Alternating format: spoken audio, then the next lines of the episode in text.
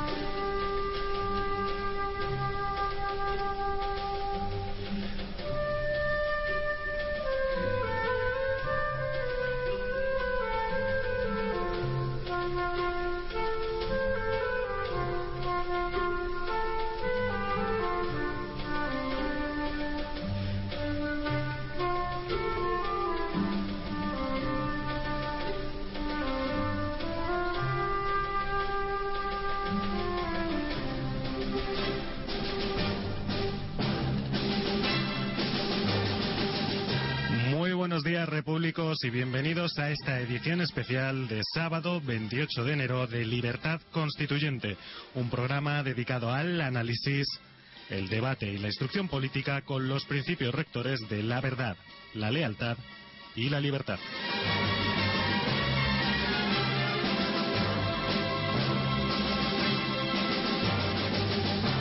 Saluda el equipo que hace posible el cumplimiento de estos principios día a día. Carlos Gómez, Daniel Pradillos y Carlos Fernández en el control de sonido. Veredas Cañizares y Rocío Rodríguez en la producción. Juan Martínez, quien les habla en la locución y hoy, excepcionalmente también en el control de sonido y la presencia, como no, de don Antonio García Trevijano. Muy buenos días, don Antonio. Buenos días, pero ¿qué tengo que ver yo con el control de sonido? No, usted no, yo estoy también en el control de sonido. Bien. y saludamos también a don Ángel Jimeno que nos acompaña desde el principio del programa. Ese está en el control de la palabra, porque será un milagro que podamos pronunciar una palabra, ya ves. Buenos días a todos.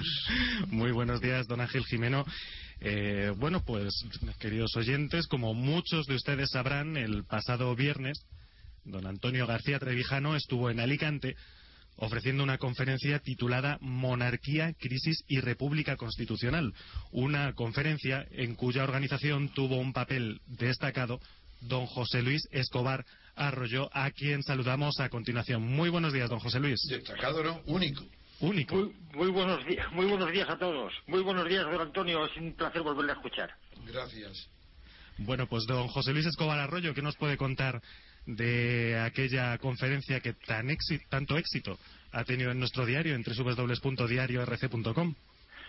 Pues, eh, hombre, lo primero que hay que destacar es que él eh, tuvo más éxito del que yo imaginaba y me quedé pequeño a la hora de contratar, o sea, me quedé corto a la hora de contratar un local, lo contraté uno, demasiado pequeño. Ese fue un error y yo creo que podría haber, haber existido más gente, o había gente que estaba de pie y se fue, él no, no, no, no quiso aguantar de pie. En fin, es, yo creo que fue un éxito, pero me quedo con el resquemor de que tenía que haber tenido un éxito mayor. Habrá que organizar una, una posteriormente, ¿no? Prefiero una, lo- una sala pequeña llena que una grande con, con huecos. Bueno, pues aquí no había un hueco porque yo me tuve que sentar en la presidencia porque no había un hueco para mí abajo. O sea, no había ni una sola silla en toda la, en toda la sala. Ahora bien, mm, yo ya se está empezando a hablar de que organizar otra otra próxima próximamente otra conferencia ¿eh? ya con digamos una organización más estructurada que la, la anterior porque a mí me desbordó sencillamente Bien, eso era buena señal. ¿Y cuántas personas se hicieron miembros del MCRC después de Pues- la conferencia? Pues le explico. El- he he pedido que me remitan los estatutos de, de la asociación porque quieren hacer aquí una. Me han pedido que haga una, una delegación permanente.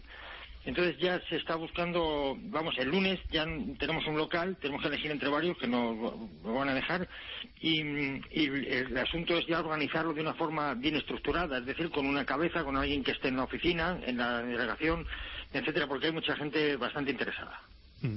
Entre ellos me parece que está don Agustín, Agustín Sánchez Sánchez, a quien también tenemos en antena, ¿no? Buenos días, don No, Agustín. No, no, Agustín Sancho Sánchez.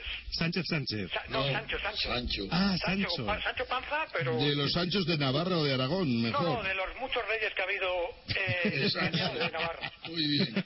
Vamos bien, vamos bien. Bueno, pues está. Que la monarquía no falte. San- Oye, parece que, parece que... Oye, ¿cómo retumba esto? Le retumba el sonido. A ver si, a ver si así le, le va un poquito mejor. Bueno, eh, don Agustín, usted estuvo también en la conferencia que impartió don Sí, Antonio yo García también, Trevijano. perdona, yo también estuve y me tuve que subir una silla de, de abajo para poder asistir, porque la verdad es que nos juntamos bastante gente. Fue un éxito bastante considerable, a mi forma de ver. Y sobre estos nuevos movimientos que se estaban gestando allí en, en Almería, ¿qué nos puede contar? Pues de los, de los En Alicante. En Almería- Ah, correcto. Don Agustín. Sí, sí, dime. Pues nada, de los nuevos movimientos, estos movimientos que se dicen del 15M, que mi forma personal no tiene ningún desarrollo ni estructura ideológica, son movimientos un poquito, mm, no sé, desfasados, un poquito también mediatizados, no tienen mm, nada que los pueda definir, pues yo creo que el señor Trevijano les, los, los encauzó, los puso muy bien en, en lo que son. Mm. Bueno, yo es que, es que es- es- no puedo hablar con tanto... ¿Me lo puede poner más bajito? Sí, por supuesto. Es que este retumba muchísimo. Le retumba muchísimo el sonido, ¿no, don Sí, Antonio? No sé si es retorno, si es mi voz. me- y además, si pongo el micrófono más lejos, peor. Peor aún, ¿no? Bueno, vamos a Ahora. intentar arreglar estos... Parece que está mejor, ¿no? Parece que está mejor, ¿Me ¿no? oís bien vosotros? Sí, sí, Bueno, perfectamente. Pues, ya asisto porque bien, me preguntaba. No, el, el movimiento, en- allí expliqué lo que era. Son movimientos espontáneos, pero que no tienen todos los defectos de la no espontaneidad.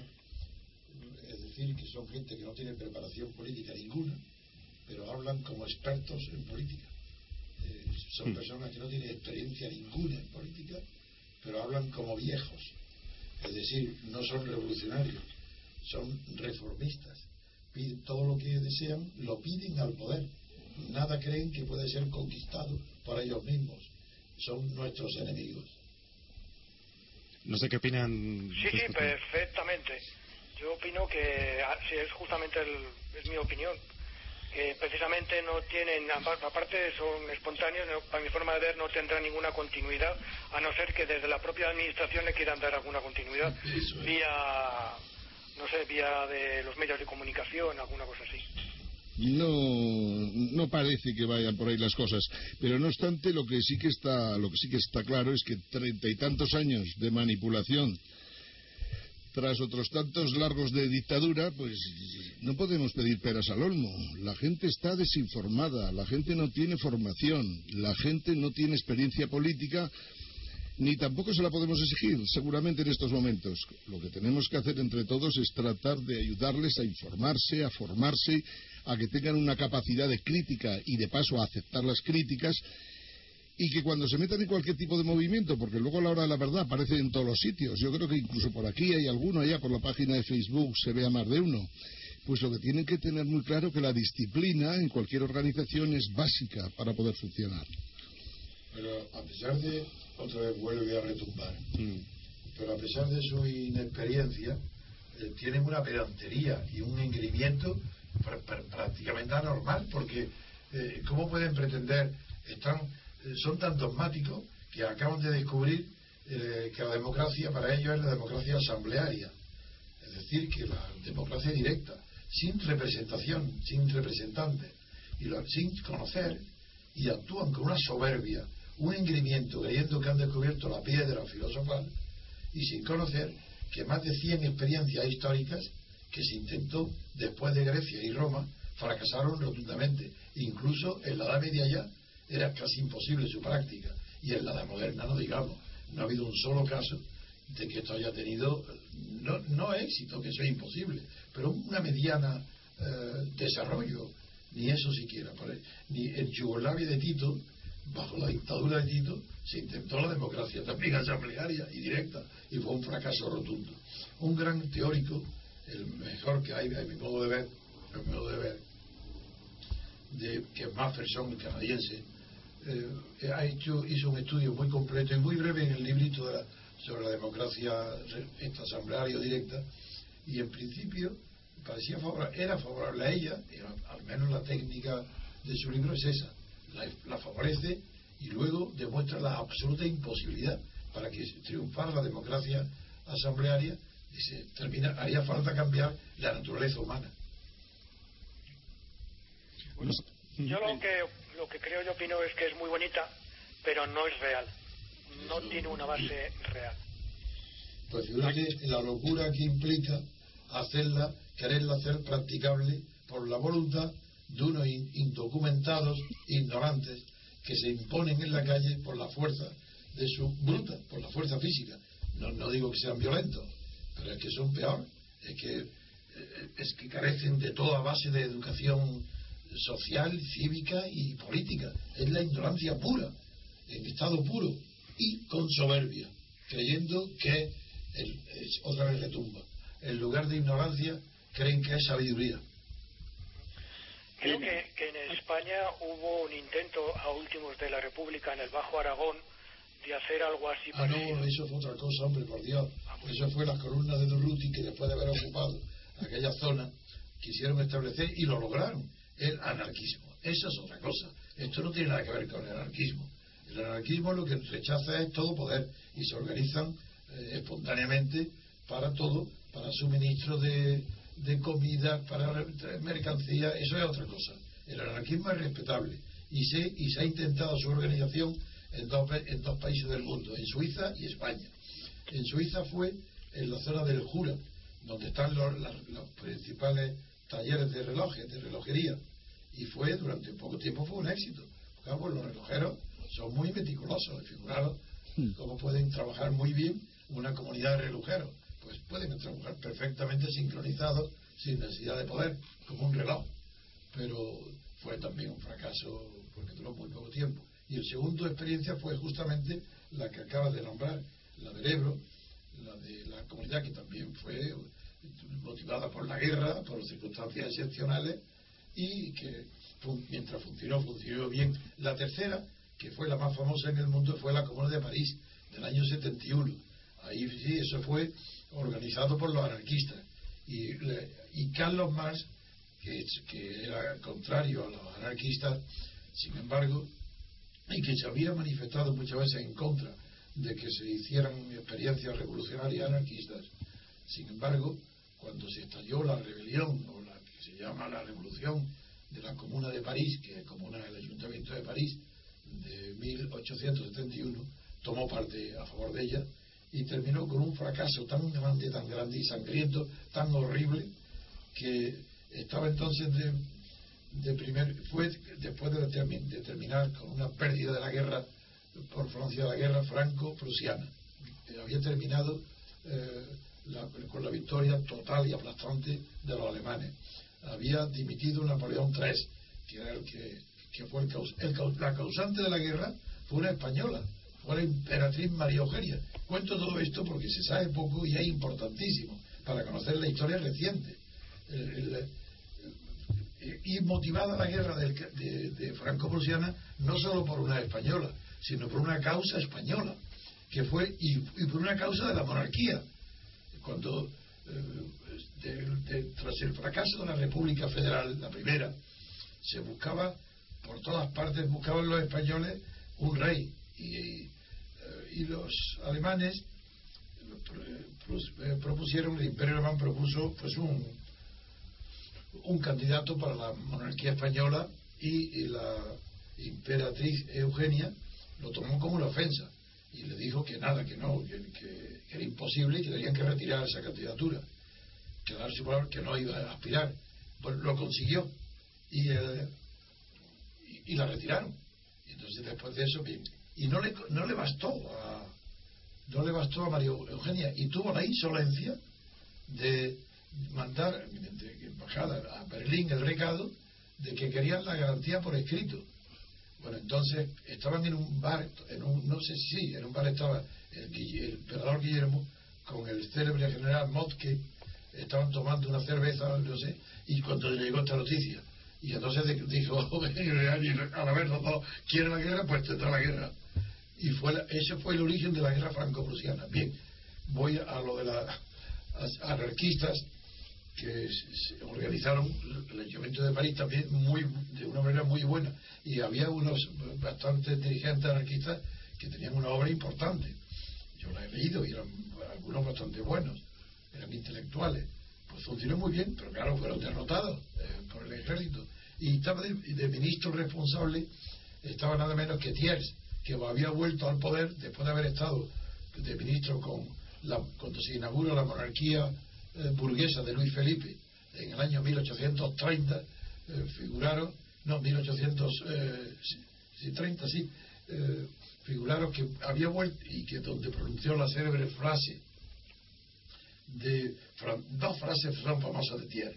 Una, la que dirigiéndose a los franceses dijo enriqueceos, que es la que Carlos El Chaga luego ha dicho aquí en España imitándolo cuando dijo a, la gente que tenía que enriquecerse. Como ahora lo dirían que, que España era el sitio para enriquecerse más rápidamente. Sí, no, y dijo, sí, eso fue lo que dijo, imitando a, a, a, que era un hombre reaccionario de extrema derecha tan espantoso, tan terrible y tan abominable, no lo puedo yo soportar ni siquiera, aunque conozco toda su obra, y escribió una obra muy voluminosa, pero mala, sobre la Revolución Francesa. Y, pues bien, este Thiers detuvo a los anarquistas, los que lo murieron en la, en la refriega, y los llevó detenidos a Versalles, pero a más de 200, 300, los cabecillas, 400. Y lo hizo, al llegar a Versalles, lo hizo desfilar entre una fila de, de versallesca, de aristócratas, hombres y mujeres bien vestidos, claro, como de lujo, para celebrar la victoria, lo hizo como en esos bailes que hemos visto en las películas, que entre dos filas van pasando una fila y otra. Así pasaron y las mujeres le escupían, le insultaban, le pegaban, los hombres le daban patadas. Ah, eso hizo Thier con los, prisioneros. Figuraros si conozco todo esto. Lo mismo que hacía la gente de Franco cuando salíamos de las facultades. que nos metían entre dos filas y a porrazo limpio, pero si escupirnos no nos escupían, eso sí, es verdad.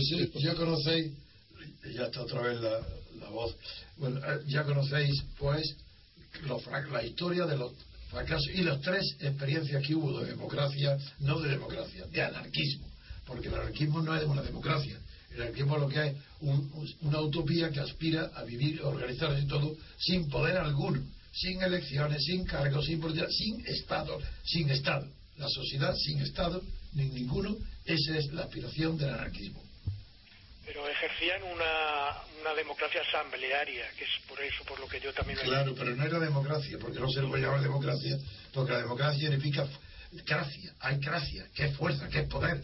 Cuando no hay poder, no se puede llamar democracia. Eh, se llama anarquismo, es decir, sin poder. Es, como si fuera acracia, es la acracia, es sin fuerza. Y una acracia no puede tener democracia, ni asamblearia ni ninguna. No obstante, aquí en Alicante aquí en Alicante un, un cartel a la entrada del movimiento del 15M. ¿Se me escucha? Sí. Ah, sí, un, cartel que ponía a por ellos como en paracuellos. Quiere decir que se juntó mucha gente que estaban indignados pues, con la situación política, la situación económica, la situación moral, y que eso es normal, que los indignados se unan. Lo que ocurre es que acuden a esos movimientos gente que luego los quiere manipular. Si no, no tiene sentido este tipo de carteles, ni tiene sentido tampoco la gente que se... están ya manipulados, ¿eh? Claro. El la, allí ya está manipulado. Exacto. Y, se puede volver hasta peligroso. La gente que se, se, junta en torno a una bandera donde dice, diga esta salvajada, pues, esta salvajada como cualquier otra por el estilo, pues puede volverse peligrosa. Ahora, sí que hay una, una ansiedad, y eso se nota en la sociedad, por cambiar. La gente no sabe cómo hacerlo. Es decir, eh, bien, hay una perversión moral, hay una, hay una crisis económica, hay una perversión política, eso lo estamos viendo todos los días y a todas las horas en cualquier periódico o en cualquier emisora de televisión.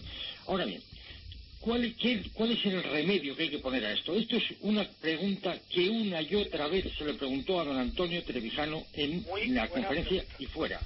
Y la respuesta de él, que a mí me llamó mucho la atención, siempre fue una, en 24 horas. ¿Quiere usted explicarlo, don Antonio? Sí, sí.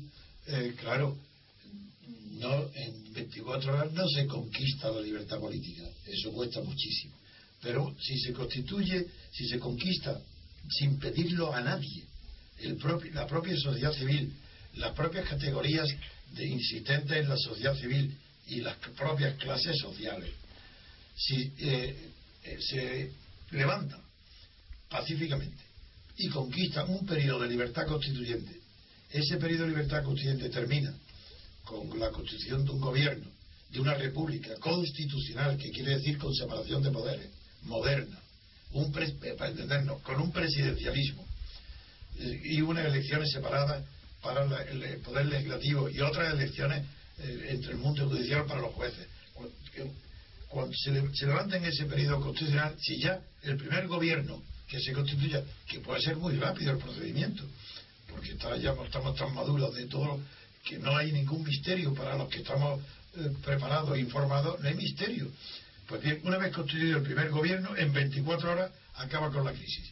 Y yo lo que he dicho, y estamos preparando en un libro, y en mi propio libro, de la teoría pura de la República, lo he, no lo he desarrollado, pero lo he dicho es que un, un decreto, me le da hablar, la una ley adoptada prácticamente en estado de urgencia y de necesidad, sin necesidad de que haya controles por una casi por dos tercios de la población, de los diputados, de la Asamblea, aprueba una ley en virtud de la cual quedan suprimidos en el acto todas las subvenciones a las autonomías, a los ayuntamientos que sobran, la, mitad, a todos los partidos políticos, a todos los sindicatos, a todas las NG, a toda la cultura, suprimido en 24 horas está resuelta la crisis.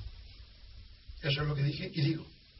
Y no son palabras exageradas, porque todo eso puede ser demostrado por todos los economistas competentes pero ¿quién mata la vaca Estado a la cual le chupan todos? La sociedad civil, el, pueblo, ya con lo que acabo de decir, en, el, en un periodo de libertad constituyente, que no, se, que no tenga que solicitar nada, que conquiste la libertad y el poder político, las dos cosas a la vez.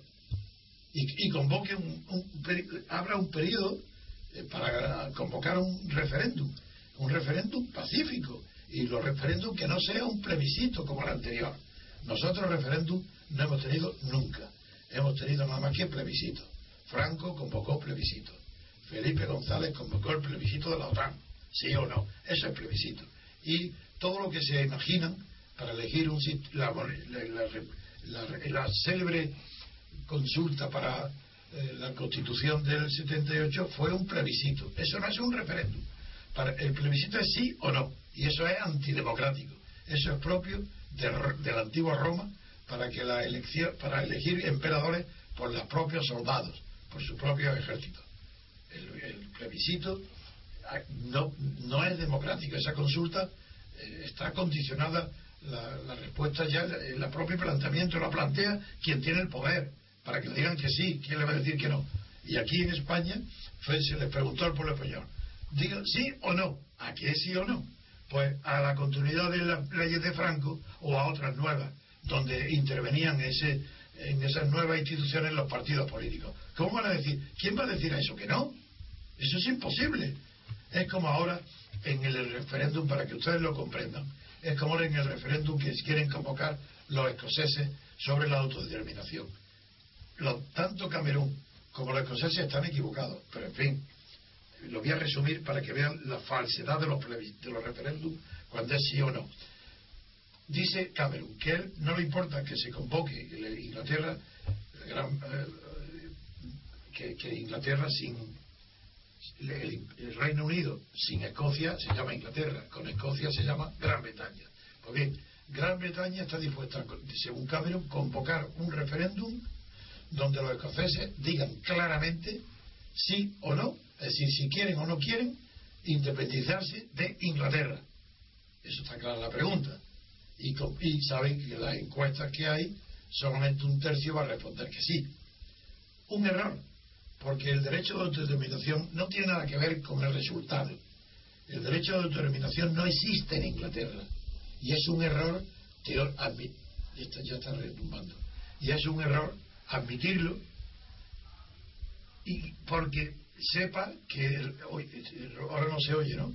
Sí que se oye, sí. Bien, entonces es un error convocar un, un referéndum sobre la autodeterminación, aunque sabiendo que, que lo van a perder los independentistas, como sería en España un error convocar un referéndum para Cataluña, para el Vasco o para cualquier otra, o para Galicia, aunque se sepa que lo van a perder, porque un, no existe en España ni en Inglaterra derecho de autodeterminación. Y esto no es que lo diga la derecha. Ya Carlos Marx decía que el derecho de autodeterminación en Inglaterra no puede existir ni en, los, en ninguno de los países que lograron su unidad antes de la Revolución Francesa. Y es natural. Los que antes de la Revolución Francesa ya formaban una nación con Estado, ¿qué autodeterminación van a querer? Ya, estaban, ya la historia los autodeterminó. Y eso después de la Revolución Francesa solamente vale para aquellas nuevas naciones o, o, estados, sin, naciones sin Estado y estados sin nación, que están clarísimos. Y para ellos sí que hay un derecho a autodeterminación. Pero en fin, termino. Eh, no, para explicar esto. Entonces, para la postura de Cameron es, es, absurda. Aunque vaya a ganar, pues es absurda. Porque como no hay derecho de determinación, lo pierden los, los escoceses y dentro de 10 años lo vuelven a plantear. Eso no termina nunca. Y a la inversa. Los escoceses le han rechazado esa fórmula porque es demasiado clara. Ellos quieren una ambigüedad, como todos los nacionalistas. En España tenemos el ejemplo, que todos los independentistas forman parte del Estado monárquico y de la monarquía. En la izquierda republicana de Cataluña. ¿Y qué, de qué vive?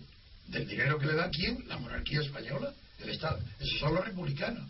Todos los que quieren otra cosa diferente, Izquierda Unida, los comunistas, los que sacan la bandera tricolor, pero si esos están pagados por el Estado monárquico.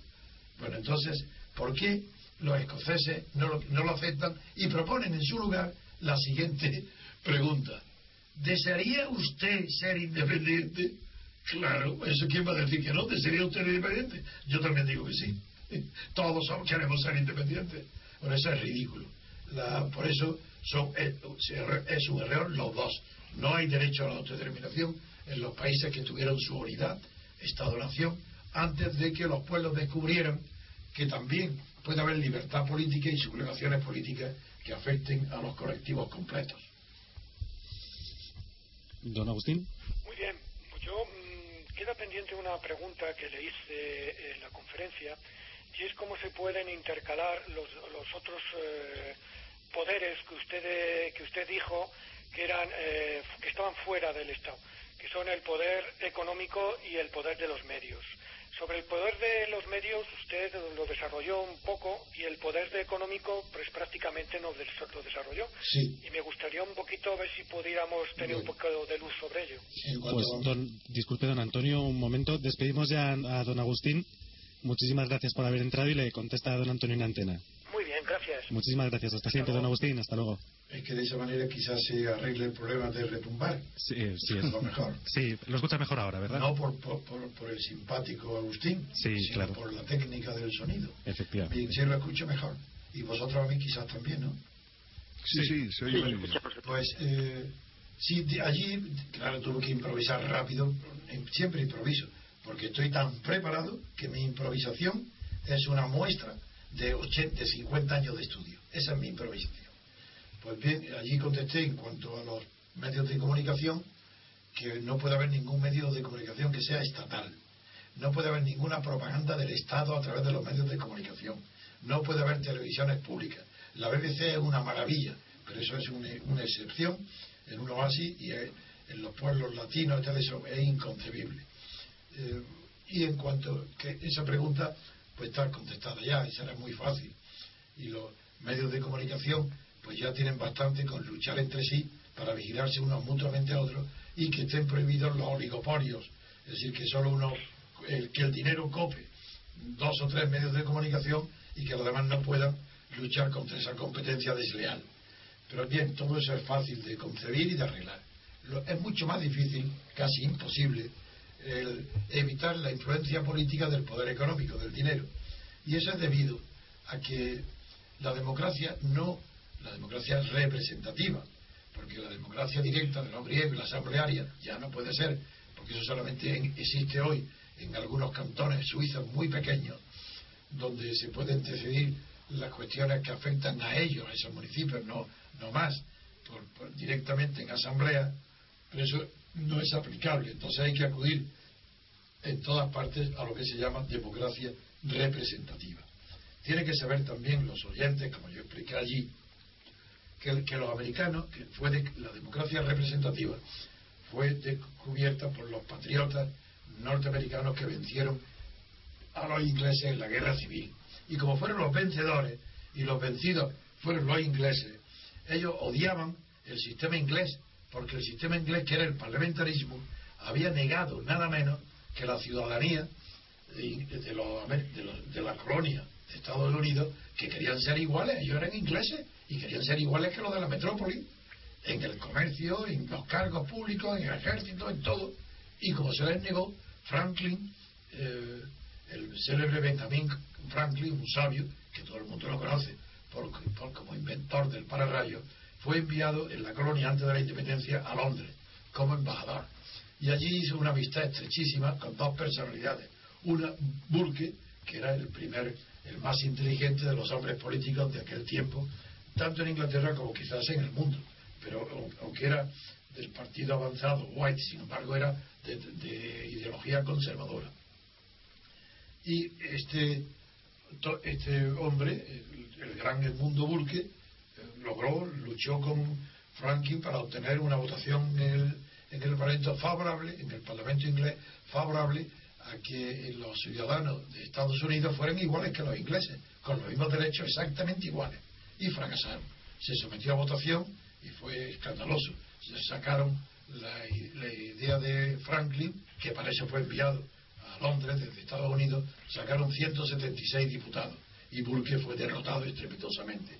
De regreso a su país, eh, eh, Franklin llevó, invitó, le pagó el viaje, se lo llevó con él a un periodista que había conocido, muy jovencito, era el hijo de un hombre, que un artesano que fabricaba fajas para señoras, y se lo llevó con él gratis a, a Estados Unidos.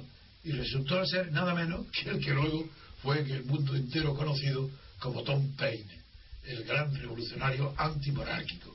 Siendo inglés, se fue a Estados Unidos y allí inventó en su obra El sentido común el patriotismo americano, que no existía, puesto que ellos querían ser ingleses. Y tuvo que inventar el inglés, Tom Paine, el, patriotismo eh, de Estados Unidos, el americano, como algo nuevo.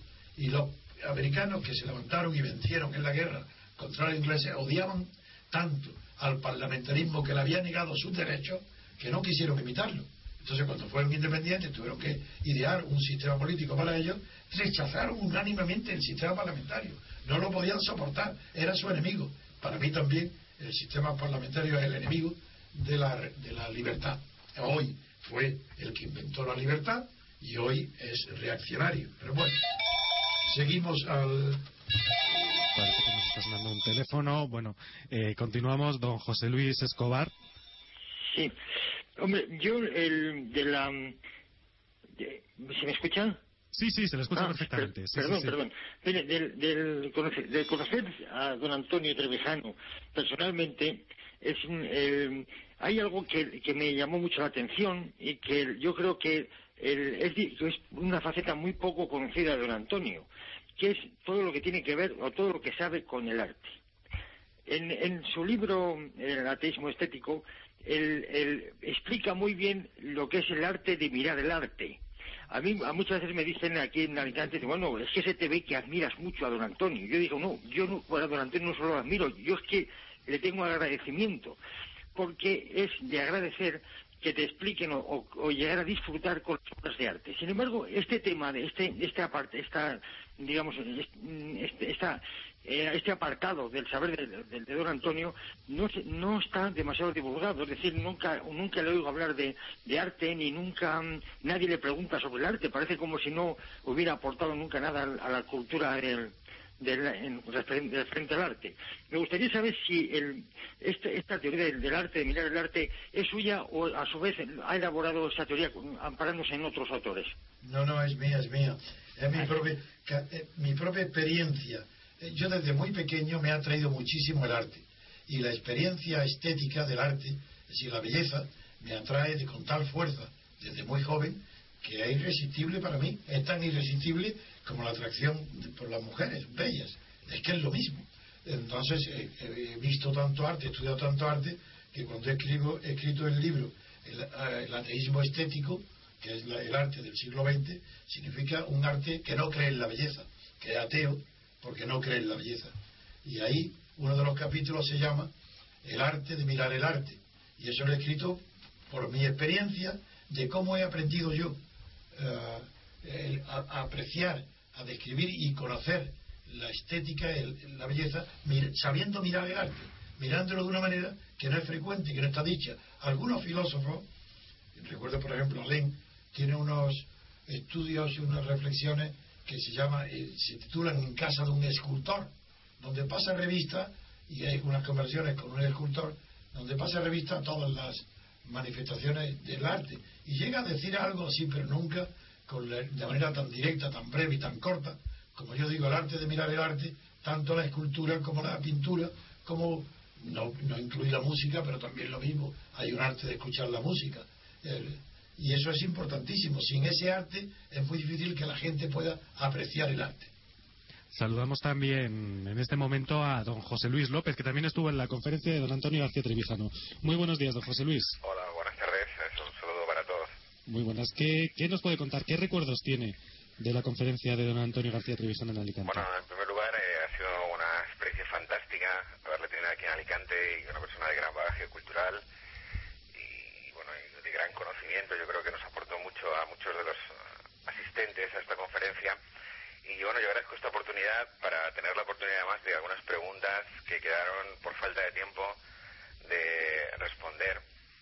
Y a mí me gustaría hacerle una pregunta que gira un poco con lo que estaba hablando antes mi compañero José Luis, pero que tiene connotación un poco con, con la filosofía y el pensamiento del señor Trevijano. Y era, a mí me interesó mucho todas esas reformas eh, sociales y políticas que él en cierta manera infunde y de las que tiene, como él llamaba, gran sentido común.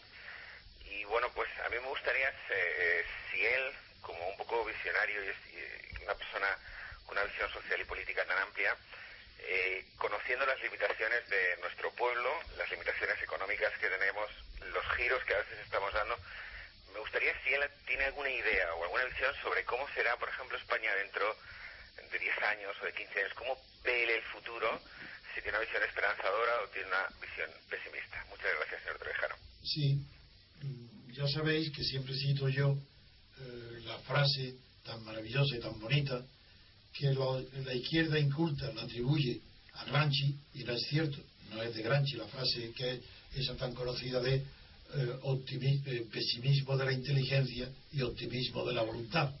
Esa frase fue creada por un gran escritor francés, uno de los más grandes, que se llama Romain Roland, que a mí me entusiasma su gran obra, Juan Cristóbal, que está inspirada en la vida de Beethoven. Eh, eh, eh, entonces yo tengo eso. Yo soy mi, inteligencia es muy pesimista, siempre, porque es crítica. Es decir, me basta ver cualquier asunto y lo primero que veo son las partes negativas, a dónde conduce negativamente. Luego mi voluntad es muy optimista, porque soy muy vital, estoy lleno de alegría y de juventud, pero hoy yo no, yo no distingo en mí ninguna, yo no veo, veo ninguna diferencia hablo de optimismo y de vitalidad, de ganas de vivir, de alegría y de esperanza, de cuando tenía 18 años hoy. Tengo 84 años. Estoy con una pierna partida de una caída en la cadera. Y eso no me afecta para nada. Yo estoy siempre lleno de entusiasmo. Pero claro, el que está lleno de entusiasmo también está lleno de mal humor y de irritación contra la maldad que le rodea. Yo no soporto las traiciones, las deslealtades. Por ejemplo, la lealtad, para, para, en mi obra, le doy una importancia colosal porque la lealtad eh, para mí es la virtud principal de la humanidad, porque la lealtad, a diferencia de la fidelidad, es la, eh, la entrega, la confianza absoluta en una causa. Por ejemplo, lealtad a la naturaleza, a la verdad, son causas, mientras que la fidelidad es entrega. Yo no sé lo que ha pasado aquí, de verdad. Alguien está llevando. Parece que. Yo corto y no, y no se fe.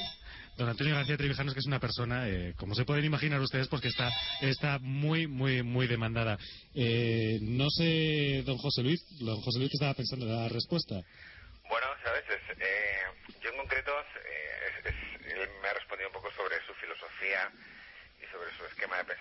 allá de la España que él habla. No, no, ya he entendido, voy a responderle. Es que el teléfono es inoportuno. Ah, sí, perdona. Me ha interrumpido. Perdona, sí, no a mí no se me olvida nunca. Yo no soy como Rajoy. Perdón, con el- está retumbando. Yo no soy como Rajoy, ni como Felipe, ni como ningún gobernante. No escu- jamás huyo de ninguna pregunta. Jamás contesto de lado. Jamás me escapo. Nunca. Porque si una cosa no la sé, el primero que sabe que no la sé soy yo. Y digo, no lo sé. Y no me importa nada confesar de mil preguntas que me hagan a 999 decir no lo sé. Pero, amigo, cuando digo que algo lo sé, ahí no hay nadie que sea capaz de rebatirme. No en España, en el mundo. Porque mi afición al estudio y mi memoria hasta ahora han sido tan poderosos que me han permitido llegar al conocimiento de cuestiones históricas como la Revolución Francesa, que he llegado a conocerla mejor que los grandes, grandes historiadores franceses. Y lo mismo me pasa con lo que me preguntan. Ahora, sin embargo, para mirar el futuro ya no, no- ya no cabe tanta el conocimiento y la sabiduría, porque para mirar el futuro y hablar del futuro tenemos que realizar fenómenos que se llaman de extrapolación. Tenemos que proyectar hacia el futuro lo que conocemos. Y ahí Berson está confundido, porque el filósofo Berson decía que el futuro es una ordenación de distinto modo de los elementos ya conocidos en el pasado. Como si no existe, eso no es verdad, porque en el futuro existen también elementos nuevos, de que no ordenación de elementos ya conocidos, sino elementos nuevos. La ciencia está introduciendo continuamente elementos nuevos. Berson se equivocó y yo soy consciente de esa equivocación y tengo mucho cuidado cuando no extrapolo para el futuro las cosas que conozco en el presente. Si extrapoláramos hacia el futuro la situación e- mundial y la española, sería un horror. Figuraron lo que sería extrapolar para dentro de 10 años los elementos conocidos hoy, el horror de, los Rajoy, de los eh, eh, Zapatero, de los Felipe González, de los Aznar, figuraron en el futuro dominando España, todo eso, eso es- es un horror figuraron la partidocracia y la corrupción proyectada ya en el futuro. Otro horror. Entonces, eso. Y la inteligencia no permite más que ese tipo de proyecciones. Y por eso es pesimista la inteligencia. En cambio, la voluntad, no. La voluntad tiene tal juventud, tal ilusión de mejorar, de vivir mejor, de ayudar a los demás, de no ser egoísta. O si ser egoísta a largo plazo, a 100 años. Porque todo egoísta a 100 años es un maravilloso altruista. Es decir, a, largo plazo, venga, todo lo- pero a corto plazo el egoísmo es fatal. Y como en la naturaleza humana está el cerebro, los genes egoístas están combinados en, la- en un- una proporción tal vez un poquito a corto plazo, en una proporción un poquito mayor que los genes altruistas, pues claro, por eso ha permitido las teorías del gen egoísta, que aunque no son científicas, sin embargo, se acomodan bastante a la interpretación de la realidad. Yo para el futuro de España veo que si somos, si ponemos voluntad, energía, en la lucha que hemos emprendido creando un movimiento por la República Constitucional y para abrir un periodo de libertad constituyente, como se llama esta radio, eso es factible, está lleno de sentido común, porque no estamos en contra ni siquiera de los monárquicos, que la monarquía tiene su opción, que la diga, que la República Federal, los partidos comunistas quieran, el Partido Comunista quiere también la República Federal, muy bien, que los separatistas quieran una España federal, o lo que quiera, o una vuelta a la Segunda República, que todas las opciones políticas concebibles que tengan la oportunidad de concurrir en la convocatoria de un, de un referéndum, donde se puede elegir cualquiera de ellos. Ahí sí que digo yo, que se presenten 100 opciones, no hay una sola que pueda equipararse ni aproximarse siquiera a la opción de la República Constitucional. La República Constitucional, es decir, la con separación de poderes, con presidencialismo y con un legislativo que no sea representante del Estado, suprimiendo el boletín oficial del Estado, fuera, y sustituyéndolo por el boletín oficial de la nación, porque las leyes no las puede hacer el Estado. Las leyes pertenecen a la sociedad civil, el Estado es la fuerza, el poder. Está bien que el gobierno, claro que pertenece al Estado, claro, pero te- transitoriamente. Claro que tiene que haber eh, un, un gobierno estatal, eso es evidente. Pero las leyes, las leyes no. Las leyes son de la nación, no del Estado. Pues todas esas ideas conjugadas hacen permitir que dentro de 10, 15 años eh, puede uno pueda imaginarse que es real y es posible que en España haya triunfado por primera vez en la época moderna la libertad política, que hoy no hay. Hoy hay una oligarquía Es decir, libertades manejadas y, manipuladas por los partidos estatales. Es una vergüenza simplemente que haya partidos estatales. No comprendo cómo las personas no lo odian teniendo el recuerdo del partido único de la Falange o del partido fascista italiano o del partido nazi. Un partido estatal es el germen del fascismo. Si un partido estatal es la negación de lo que tiene que ser un partido. Y, si hay varios partidos estatales, pues no digo que sea peor, pero es igual, porque son varios partidos totalitarios, estatales, son igual. No, no, hay, no tenemos vergüenza de soportar eh, que estar dominados y gobernados por partidos eh, Estado, estatales, porque los partidos pertenecen a quien les paga y los partidos son fieles al Estado, que para ellos es el poder. Y no hay ninguno que sea fiel a la sociedad. Primero porque la sociedad no los elige. Estos, los partidos estatales están financiados por el Estado para que de arriba abajo los Rajoy de compañía y los Zapateros y los Felipe González y los Aznar y los Suárez, desde arriba, designen ellos quiénes van a ser los diputados, porque el sistema proporcional no va de la, de la sociedad al Estado, sino que va desde el Estado, desciende como un maná envenenado sobre la sociedad civil, sociedad civil a la que le impone el cuerpo de colegiado de diputados. Es un horror, pero hace falta mucha ilusión, mucho amor a la verdad y, una pasión casi incontrolable por la libertad, porque la libertad no es la libertad personal, esa claro que la tienen los oligarcas y los españoles tienen las libertades individuales, es decir, aquellas libertades que son consecuencia de un derecho. Así, donde hay un derecho, claro que hay la libertad de ejercerlo, pero ¿qué pasa donde no hay derecho? ¿Es que los españoles tienen derecho a gobernar? De ninguna manera, eso no es un derecho, eso es un privilegio de los partidos estatales. Entonces ahí no tienen nada que hacer los españoles, ni, ni las personas, ni la sociedad civil.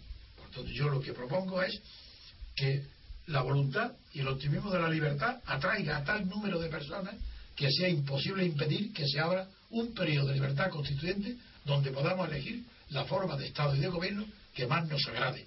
Y no hay ninguna comparable a lo que es la República Constitucional, que he tenido el honor de exponer en un libro de 700 páginas, y lo digo sin ninguna presunción. Mi libro, La teoría pura de la República, es el primero, la primera vez que en la historia de las ideas se define lo que es una república de manera positiva.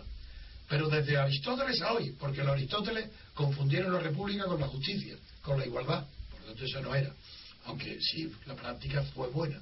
Y en los americanos que inventaron la república, ya con una democracia, estaban tan orgullosos de lo que habían inventado, que era el sistema federal con un presidencialismo que permitió el nacimiento de la unidad de Estados Unidos y de la patria, el patriotismo, que no se dieron cuenta, salvo Hamilton, que el pobre murió muy joven en un duelo a espada, pero era el más inteligente de todos, fue secretario de Estado, no llegó a ser presidente. Hamilton fue el primero que le llamó a lo que acababan de descubrir democracia representativa. Pues don José Luis López, creo que eh, ahora sí ha quedado sobradamente respondido. ha quedado bastante amplia. Quería eh, también hacerle otra pregunta. Sí, sí, proceda. Eh, señor Trevijano, quería preguntarle, y es también queda por descubrir toda su pasión por el arte, eh, si en este caso eh, usted ve, por ejemplo, que todo esta, este movimiento que estamos teniendo de descontento y, en cierto modo, falta de ilusión, si también usted ve que, o ha entendido que hay una, un efecto espejo en el momento artístico y también estamos pasando por una crisis no solo económica, sino también artística. Claro, porque, voy otra vez a retumbar, claro, porque la, todas las crisis eh, económicas están precedidas de una crisis moral, de una crisis de valores, de valores, y al haber una crisis radical de los valores, también incluye los valores estéticos.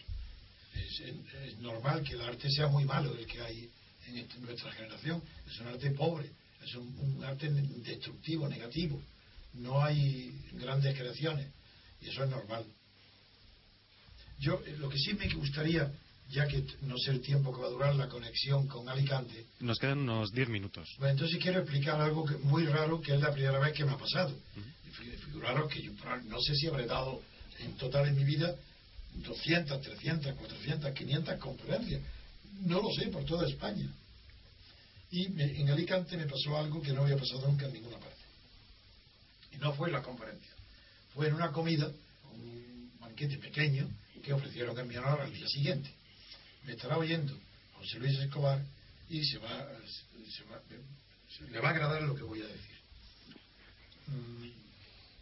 Bueno, yo estaba hablando, me, hicieron muchas preguntas, y una de las preguntas que me hablaron fue sobre la Revolución Francesa, puesto que es famoso, bueno, es famoso, es conocido, porque lo ha publicado así los grandes catedráticos como Dalmacio Negro, Gabriel Albaea, Albiac y otros muchos han, han escrito que mi versión de la Revolución Francesa es la más profunda, más original y más verídica de todas cuantas hasta ahora se han publicado, incluidos los grandes, grandes historiadores de la Revolución Francesa del siglo XIX.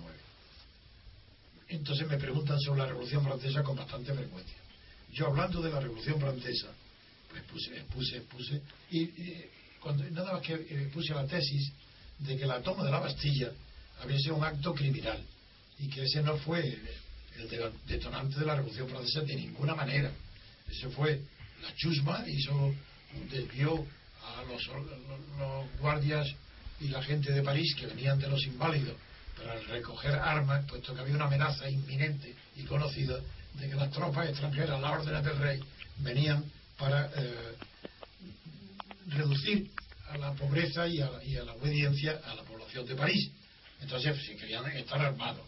Y los soldados, cuando pasaron por el Palais Royal, camino de- del ayuntamiento de la comuna, para entregar las armas, los que allí estaban en, eran grupos de gente sin trabajo, donde acudían algunos periodistas, entre ellos el célebre Camilo Desmoulin, hacían ara- y para arengarlos.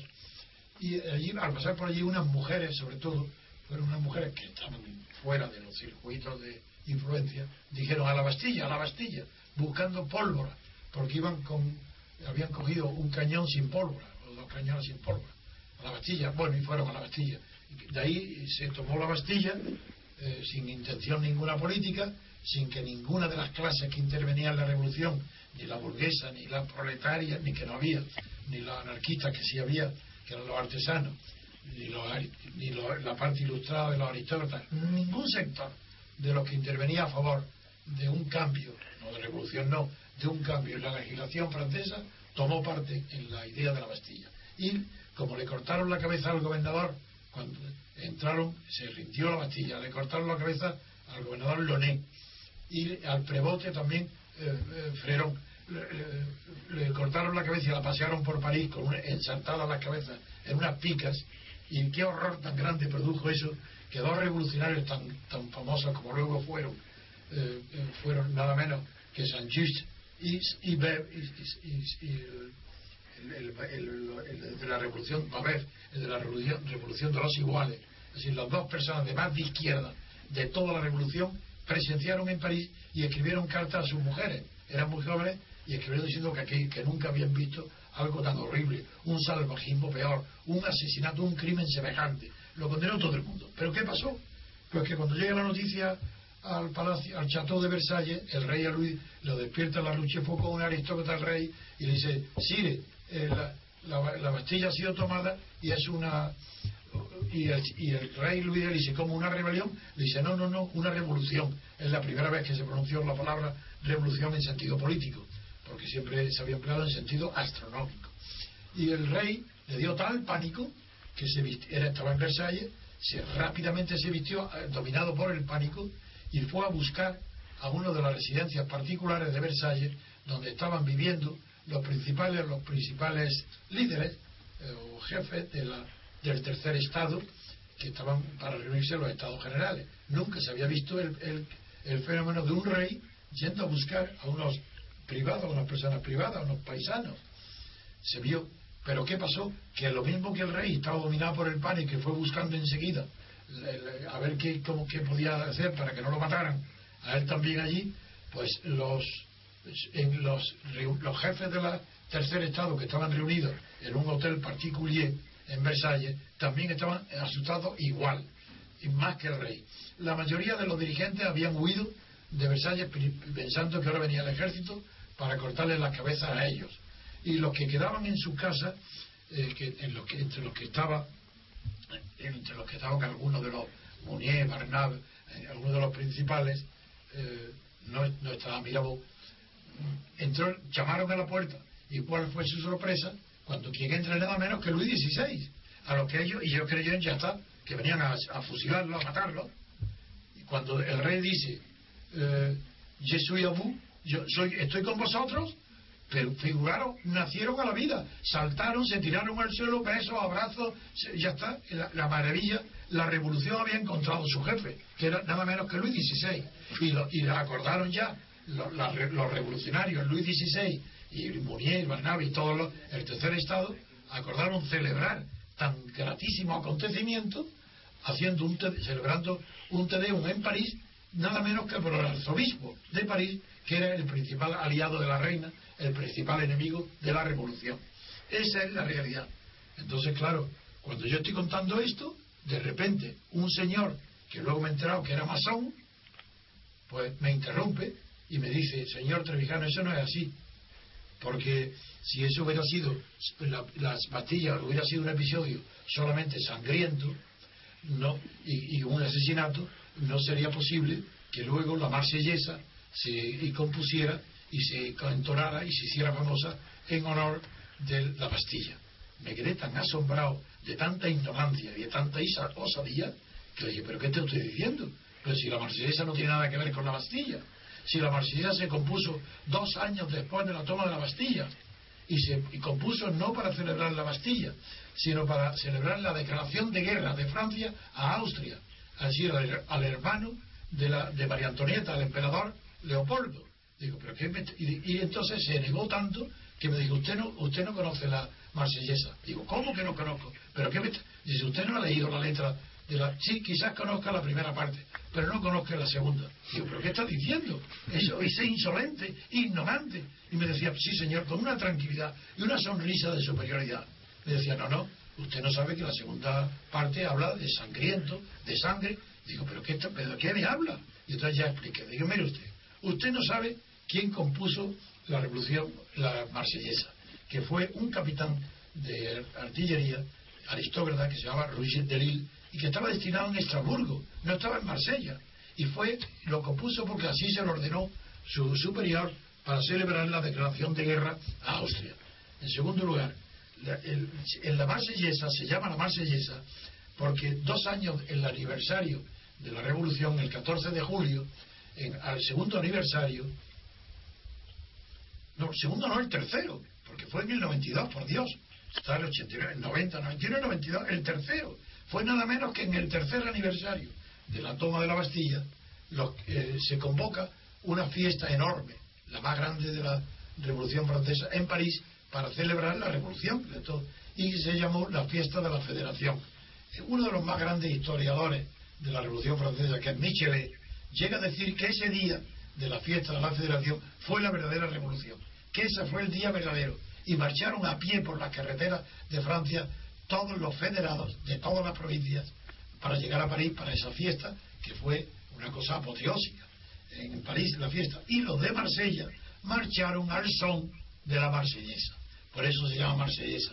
Pero no tiene nada que ver. Bueno, este hombre tan ignorante estuvo, me discutió y con una sonrisa de superioridad, eso les pone como ejemplo hasta dónde llega la ignorancia.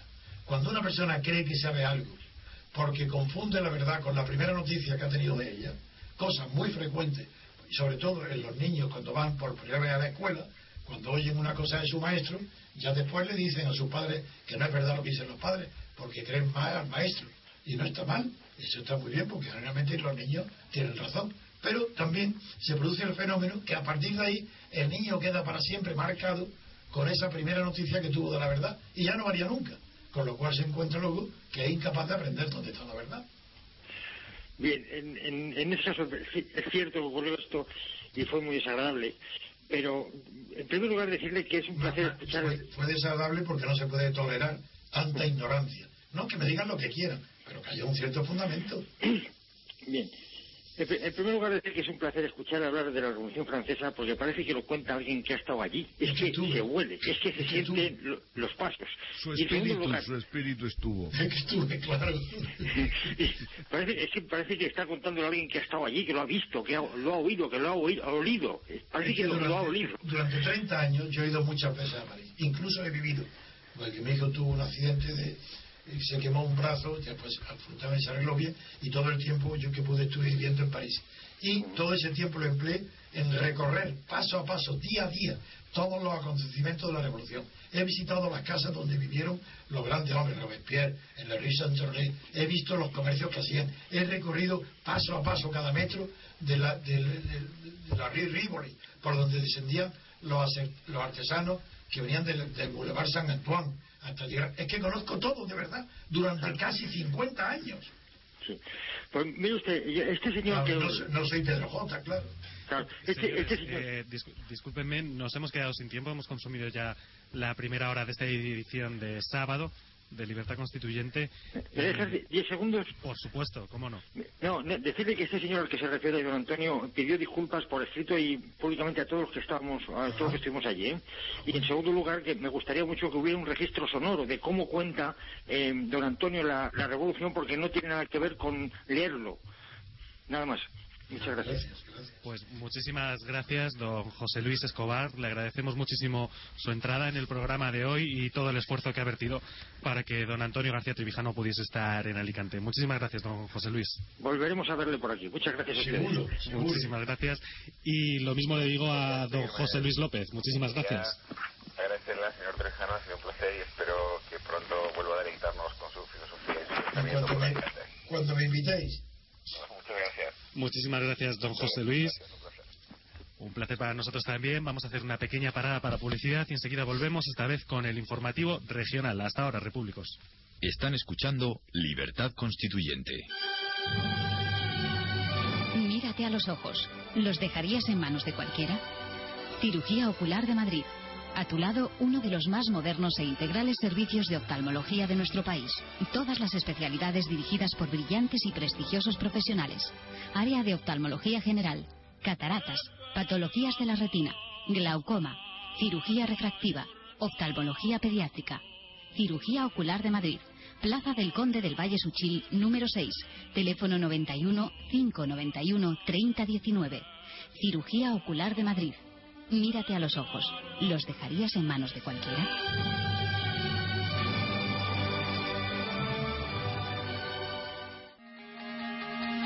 Diario Español de la República Constitucional.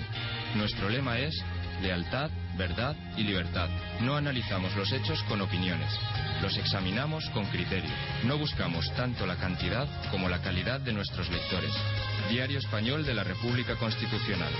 Pueden encontrarnos en Internet en la dirección www.diariort.com. El Palacil, situado en un entorno natural del Parque Sierra de María Los Vélez, en Vélez Blanco, un pueblo clasificado entre los 20 mejores pueblos de Andalucía a través de Red Patrimonio de Conjuntos Históricos, cuna del Indalo almeriense situado en la Cueva de los Letreros, referente de la prehistoria de la provincia. Castillo de Vélez Blanco, Iglesia de Santiago, Convento de San Luis junto al cual se sitúa el Palacir en las orillas del Barranco de las Fuentes. Tranquilidad y descanso es lo que les espera en este antiguo molino, transformado en un referente de la hostelería en la comarca de los Vélez. Dispone de restaurante y apartamentos turísticos, con servicios de hostelería para el mayor confort de sus clientes. Podrán celebrar sus reuniones de empresa y celebraciones de todo tipo con la profesionalidad que le ofrece nuestra experiencia de más de 40 años en distintos países. El Palacil. Disponemos de marcas de calidad turística y marca Parque Natural de Andalucía, Carta Europea de Turismo Sostenible. El Palacil.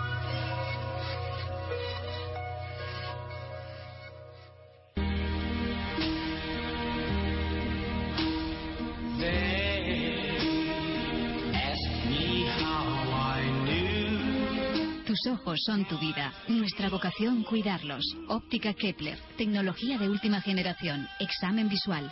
Tensión ocular. Lentes progresivas. Lentes de contacto. Baja visión. Todas las monturas y gafas de sol. Óptica Kepler. Calle Guzmán el Bueno, 106. Esquina San Francisco de Sales. Ven a vernos. Con tus ojos. Las tardes del sábado en Radio Libertad te invitamos a que nos acompañes en nuestro repaso por la historia de la música. Rebobina tu vinilo con Tony Díaz. Una vuelta al pasado y una parada en el presente cada sábado de 6 a 10 de la tarde.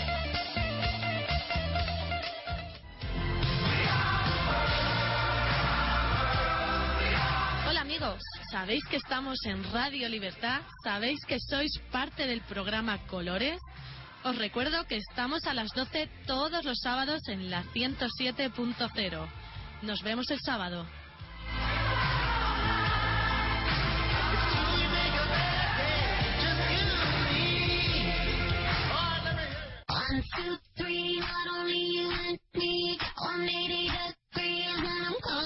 Soy Almudena Negro y les espero a todos ustedes los sábados aquí en Radio Libertad a las once y media de la mañana en Juego de Damas, un programa de mujeres para mujeres y hombres y viceversa.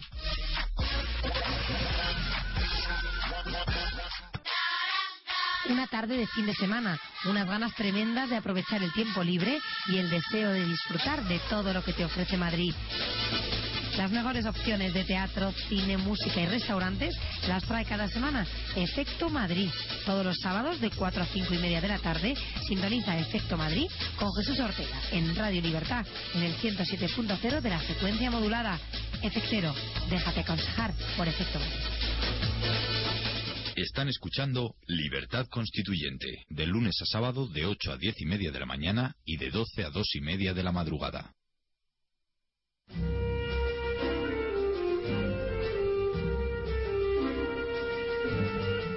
Continuamos en Libertad Constituyente en este sábado en el 107.0 de la FM y en www.radiolibertad.com y declaramos abierto el informativo regional que hoy inaugura don Carlos Angulo desde Valencia. Muy buenos días, don Carlos. Buenos días, repúblicos, ¿cómo estáis? Muy bien. ¿Qué nos trae usted desde Valencia, don Carlos? Bueno, pues los temas de Valencia de esta semana, mm, sin duda, por lo menos en la prensa, han sido por lo menos tres, que son el tema de CAMS, que es lo que aquí en la prensa pues llena todas las portadas y prácticamente las diez primeras páginas de todos los diarios, aunque no tiene la importancia que se le da en, los diarios. Y a raíz de, esta sentencia de Camps, pues ayer volvieron a concentrarse los miembros del 15M que tomaron la plaza aquí en Valencia, pues un centenar de ellos volvieron a acampar ayer en el ayuntamiento, mm, no solo por lo de Camps, sino para protestar también por los recortes y en eso coinciden pues con la oposición oficial, pues con los sindicatos estatales, con todos los sindicatos que llevan cuatro años sin hacer nada. Ahora resulta que ayer montaron una, una manifestación de casi 100.000 personas aquí en Valencia. Y bueno. ¿Pero para protestar contra qué? Para protestar contra los recortes. Los recortes, pero ¿cuáles? ¿Los suyos? ¿Los que les han el 20% que les han quitado a ellos? No, no, no, no, no. Contra los recortes, sobre todo en sanidad y en educación. Entonces, claro, eh, son la mayoría de los que se han movilizado son eh, funcionarios, o sea, gente que realmente lo que les ha pasado es que les han bajado el sueldo y les han recortado las condiciones de trabajo y por eso decía que se han movilizado para mm, protestar por los que están trabajando, pero se olvidan de casi casi 600.000 personas que están paradas aquí en la comunidad valenciana. Don Carlos, usted sabe que estos señores que están protestando, sobre todo los que van a la cabeza, antes de que se realice la protesta, están negociando con la gente del gobierno de Valencia temas y cómo va a ir la protesta. Y a medida que si hay más sesiones o más días que surgen, o sea, que salen de nuevo a la calle, también se dice más o menos lo que se va a decir, porque al final están completamente compinchados. Efectivamente. Por eso decía yo que era la oposición oficial porque es la propia oposición del Estado para que la gente se alinee, pero sin ninguna perspectiva de un cambio real del estado de las cosas. Y nadie mejor que Carlos para conocer lo que pasó con los indignados en la célebre marcha, que fue muy buena, desde Valencia a Madrid. Que lo cuente y se sepa entonces quiénes son los indignados. Sí, efectivamente. Lo que hicieron al llegar a Madrid. Sí, sí. ¿Quiénes son los indignados de Valencia? sí. Que lo, que lo pues los indignados de Valencia en general son gente mm, socialmente concienciada, pero totalmente ignorantes de política. Y durante la marcha que se hizo a pie desde Valencia a Madrid la pasada primavera, eh, bueno, pues eh, con el trabajo sobre todo de Tony Carrión eh, a lo largo de toda la marcha, informando a todos los que caminaban, pues sobre lo que es la libertad constituyente y sobre lo que realmente deberíamos exigir como medida de cambio real, consiguió que en la última semana de la marcha se decidiera que para la entrada en Madrid la pancarta que iban a aportar todos los que llegaban de la marcha de Valencia hacia Madrid fuera la de libertad constituyente. Pero el último día, ya cuando se iba a iniciar la marcha desde Vallecas, la última etapa, desde Vallecas hasta la Puerta del Sol, pues aparecieron los comisarios políticos de, de la Puerta del Sol, los bueno, la estética que llevaban era pues de punkis muy desarrapados y con una vamos, muy mal vestidos y con unas maneras totalmente indeseables para retirar esa pancarta y que se pusiera otra que en este caso fue la que Izquierda Unida había decidido y pagado eh, para que llegara a la marcha a tiempo y así fue y, y la pancarta que se puso al final fue la de 15M1 CAMS 0 para que veas tú lo, lo inaudito después de todo un trabajo de un mes de, de Eso, los- eso fueron los indignados al servicio de Izquierda Unida y algunos más inocentes al- para apoyar a Rosa Díaz. Así es, correcto. No, la verdad es que los señores de Izquierda Unida eh, tienen ya, o sea, llevan 30 años de fracaso en fracaso. Primero, como de, como en fin, alguna vez creo que le he oído a, a, a don Antonio, Primero, el, en fin, el amigo Carrillo, por aquello de salvar su propia situación personal, pues lógicamente, en un momento determinado, pues igual que Felipe González, lógicamente, traicionaron cualquier idea que hubiera podido haber en ese momento de tratar de hacer un proceso constituyente. Él me dijo, él vino a visitarme cuando yo fui difamado por el asunto de Guinea, que fue una difamación, lo repito un millón de veces, anónima, dos páginas sin firmar por nadie, con la locura de que yo era el dueño de Guinea, pues se publicaron en toda la prensa y no me permitieron defenderme. Acudí a los tribunales, puse 13 querellas, ni una sola fue admitida. Había la orden del gobierno y todos los partidos de apartarme porque yo defendía la ruptura democrática del franquismo. Y como que querían pactar los franquistas y, y los comunistas y hacerse todos monárquicos, pues claro, me difamaron. Bien, Santiago Guerrillo vino a visitarme a mi casa con su mujer para darme, eh, en, honor mío de la verdad, diciendo que estaba horrorizado de que me difamaran de esa manera tan ruin y que nadie saliera en mi defensa. Pero que él venía en privado, que tampoco podía, porque yo tenía que comprender que él tenía un partido que, que salvar y que como tenía un partido que salvar no tenía más remedio que pactar con el franquismo y que por eso abandonaban la estrategia que yo había diseñado en la Junta Democrática. Y yo le respondí entonces, mira, le dije, Santiago, si tienes que salvar a un partido y para eso tienes que pactar con el Partido Comunista, no, perdón, con, el- con los franquistas, el precio lo estás pagando ya. Si tú no pactas, como es imposible dejar de legalizar al partido sin, sin que lo pida nadie, si ahora por la fuerza de la- del movimiento de la libertad es tan grande que es imposible impedir que sea legalizado, si no haces nada, tú, y, y el partido en las próximas elecciones sacaría probablemente alrededor de un 20%.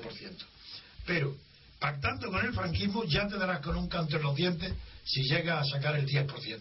Esa fue mi respuesta a él. Y escasamente sacó el 8%, no Pues si ahí, no está, recuerdo mal. ahí está, eso es. Y él fue el único que vino a mi casa, porque yo he de decir en honor de Santiago Carrillo, en honor de su tiempo en la Junta Democrática, que se, se portó irreprochablemente desde el punto de vista democrático. Porque durante todo el tiempo de la Junta Democrática solo hubo un momento eh, decisivo en París, en una reunión muy amplia, de que asistíamos casi unos 70 personas de toda España, y se celebró la primera vez a petición de Santiago Carrillo una votación sobre la siguiente cuestión. Tenía que ser la Junta Democrática una plataforma de notables para entenderse con el gobierno, con los militares, con lo que yo también califiqué de poderes fácticos, que es una expresión mía, que luego se copia, la gente no sabe de dónde viene.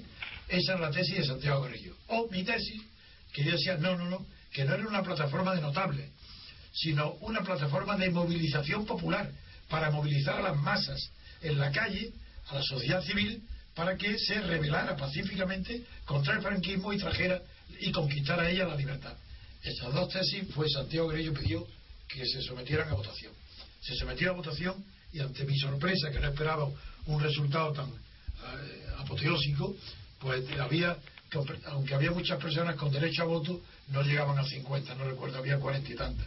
Pero en fin, el 90% votaron a favor de mi tesis y a, a favor de la tesis de Santiago Carrillo votó el Partido Comunista, Comisiones Obreras, el SUC de, de Sí. Cataluña, que también era comunista, y algún otro, y algo otro, obtuvo, no me acuerdo, el cuarto, tuvo cuatro votos. Todo el resto votaron a favor de mi tesis, que la Junta Democrática era para movilizar a la sociedad civil.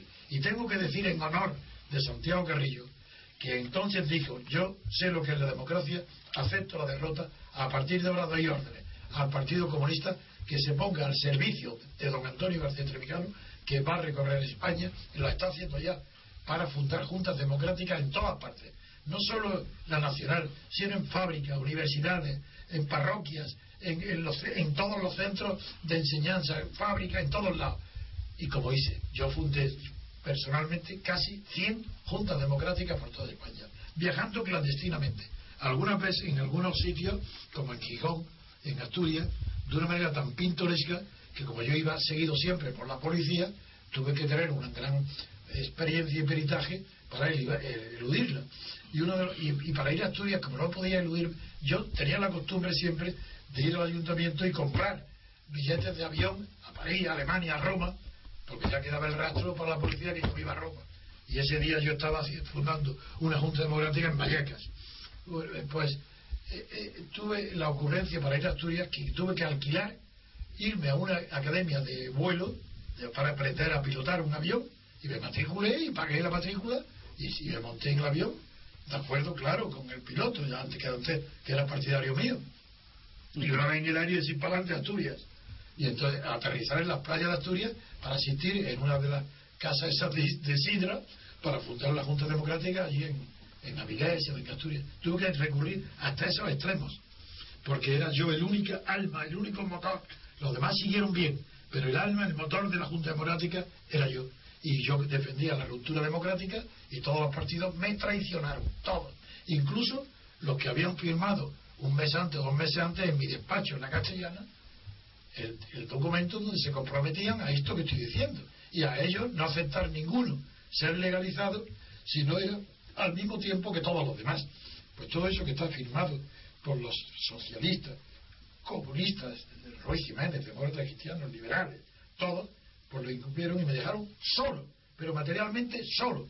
Entonces, por eso fui tan fácilmente difamado y mi voz silenciada. Yo fui difamado para que no se oyera nunca la voz ruptura democrática. Ese fue mi pecado. Se nos incorpora, por cierto, al programa el señor don José Escandel. Muy buenos días. Muy buenos días. Hombre. Saludos, Antonio. Don José. ¿Qué tal tus viajes? En Alicante he llegado tarde, ya te lo contarán para no Muy bien. repetir. Sí, sí, lo siento haber llegado No, tan no tarde. importa. No, no reproche. obligaciones. Que no es ningún y Me reproche. incorporaba ahora, ya, ya lo no, sé, ya lo sé. manera. Como si no hubieras venido. La, Bueno, no. la amistad y tu adhesión a la libertad es indiscutible. Yo tengo mi compromiso contigo y gustosísimamente lo cumplo. Muy bien. Es seguimos. muy agradable encontrar un ambiente en el que se pueda hablar con libertad. Ah, totalmente. Y te Nosotros, agradezco de verdad, esta posibilidad. Fíjate, en toda España. Sí. Pues seguimos. Estamos hablando de los residuos, rescoldos que ha quedado de mi viaje a Alicante y por lo visto han sido mejor de lo que esperaba, porque ya se ha fundado una sede del movimiento en Alicante, costeada por ellos, para organizarse allí y desde ahí trabajar y luchar. Pues enhorabuena. Muy bien, de acuerdo. Venga, seguimos. Don Carlos Ángulo, ¿qué, qué más tiene? Le, le- le pediría, le rogaría brevedad. Brevedad, pues Sí. nada, va a ser muy breve. Otra de la, otro de las cuestiones que no quería dejar de mencionar es los acuerdos de la Unión Europea con Marruecos en, en tema de agricultura que van a dejar pues en muy mal parada la agricultura valenciana, el tema de los cítricos y las asociaciones de agricultores están todas ya protestando por este acuerdo pero lo que nos damos cuenta es que este tipo de asociaciones solo han servido pues para canalizar todas las ayudas y subvenciones y llenarse los bolsillos de, de dinero para intermediarios. burocracia como organización y no han mejorado nada, nada, nada la agricultura valenciana. Pues se une a la pesca. La crisis de la pesca con Marruecos ahora viene la- de los cítricos. Pero los cítricos, la crisis esa viene de muy antiguo, ¿eh? Sí, sí, ya viene de antes, Sí. está claro, pero esto le va a dar la puntilla ya. Desde ahora- luego.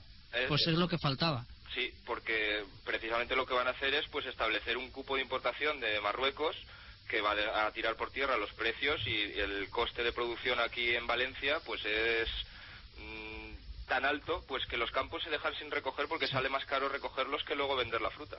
Sí, da, da lástima ver el campo valenciano. Sí. Abandonado precisamente porque no hay quien haga frente a los gastos que suponen sacarlos adelante.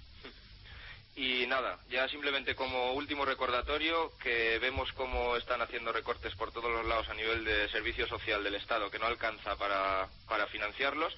Y me acuerdo ahora, por ejemplo, de cómo de manera impropia pues le dieron más de 5.000 millones para sanear la CAM y dársela regalada al Banco de Sabadell, ¿no? Y ese dinero lo cogieron del Fondo de Garantía de Depósitos que no estaba prescrito para eso. Entonces, pues bueno, vemos cómo aquí las arbitrariedades para salvar a, al sistema financiero o aparte del sistema financiero no tienen ningún quebradero de cabeza mm, para sacarlo de donde sea, aunque sea a base de recortar los, los servicios que se ofrecen a la sociedad. Pues muchísimas gracias, don Carlos Ángulo, desde Valencia. Un placer, como siempre, y hasta la próxima. Una, muchas gracias a todos y un abrazo y hasta la próxima. Adiós. Hasta la próxima, don Carlos. Vamos a saludar ya a don Joseba Garrote, desde Álava. Muy buenos días, don Joseba. Muy buenos días a todos. ¿Qué nos trae? ¿Qué noticias nos trae desde Álava? Bueno, yo aquí me he hecho eco de algunas noticias eh, a nivel local. Sí. Por ejemplo, una que nos habla que el Ayuntamiento de Vitoria, eh, que es el, el que tiene más empleados de todo lo- el gobierno vasco. Sí. Eh, con todo el gasto que se supone, ¿no? No sé si Para- por ejemplo, se habla... Sí, ¿verdad? No, no, continúe, continúe. Sí, Disculpe. me vengo un poco con retraso. Ah, que se escucha con retardo. A lo mejor tiene algún aparato de radio cercano. No. Ahora mismo no. No. Bueno, pues. eh, O sea, el Ayuntamiento de, de Vitoria tiene más empleados que ningún otro ayuntamiento en el País Vasco. An- En el País Vasco y a nivel nacional después de Jaén. ¿Y cuántos habitantes tiene Vitoria? 200.000 escasos, 200 y pico. Ya, son una ciudad grande, pero tampoco enorme, ¿no? No, no, estamos hablando...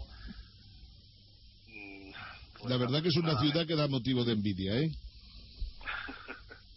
Yo cada vez Bueno, que no. paso, yo cada vez que paso por Vitoria, simplemente la verdad que di- digo, me gustaría que estuviera así, por ejemplo, Huesca o, o Zaragoza o Teruel. Es verdad que llama la atención su limpieza. Es espectacular. Ya es, sí. ya es antigua esa, esa, esa grandeza No, y esa limpieza de Vitoria, porque yo la última vez que la pisé fue en los años 80 y, y ya entonces llamaba la atención, ¿eh? Era una Sí. gran ciudad. ¿Y entonces cuántos empleados tiene más o menos por aquello de, de hacernos una idea para comparar con Andalucía y Extremadura, por ejemplo? Pues en total tiene unos 3.347 personas, contando 3.000 que son administrativos, técnicos, etcétera, y el resto pues de empresas asociadas. No está mal. 3.000 para 300.000. No hay nada como tener un no hay nada como tener un sistema fiscal propio, como es natural. Y a, a- a nada que se administre bien, pues lógicamente tiene fue, que estar muy bien. ese fue el secreto del feudalismo. Está retumbando otra vez esto mucho. Sí. De todas formas, esto, esto nos supone a, lo- a los vitorianos 500, eh, 574 euros por persona al año. Que os dan de más que a cualquier español que se precie de serlo. Bueno, darnos, darnos. ¿Y quién gobierna ahí? Ahora, ahora ha entrado el PP otra vez. Ya. Sí, con Maroto, que bueno, que ya está haciendo de las suyas. En principio, bueno.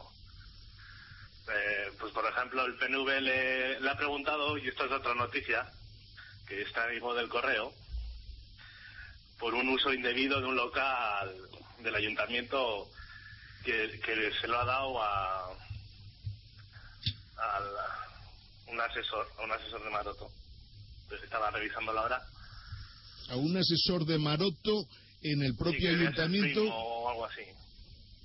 Eso habría que dar un poquito más de información para eh, en qué consiste ese uso que está haciendo este sujeto, ¿no?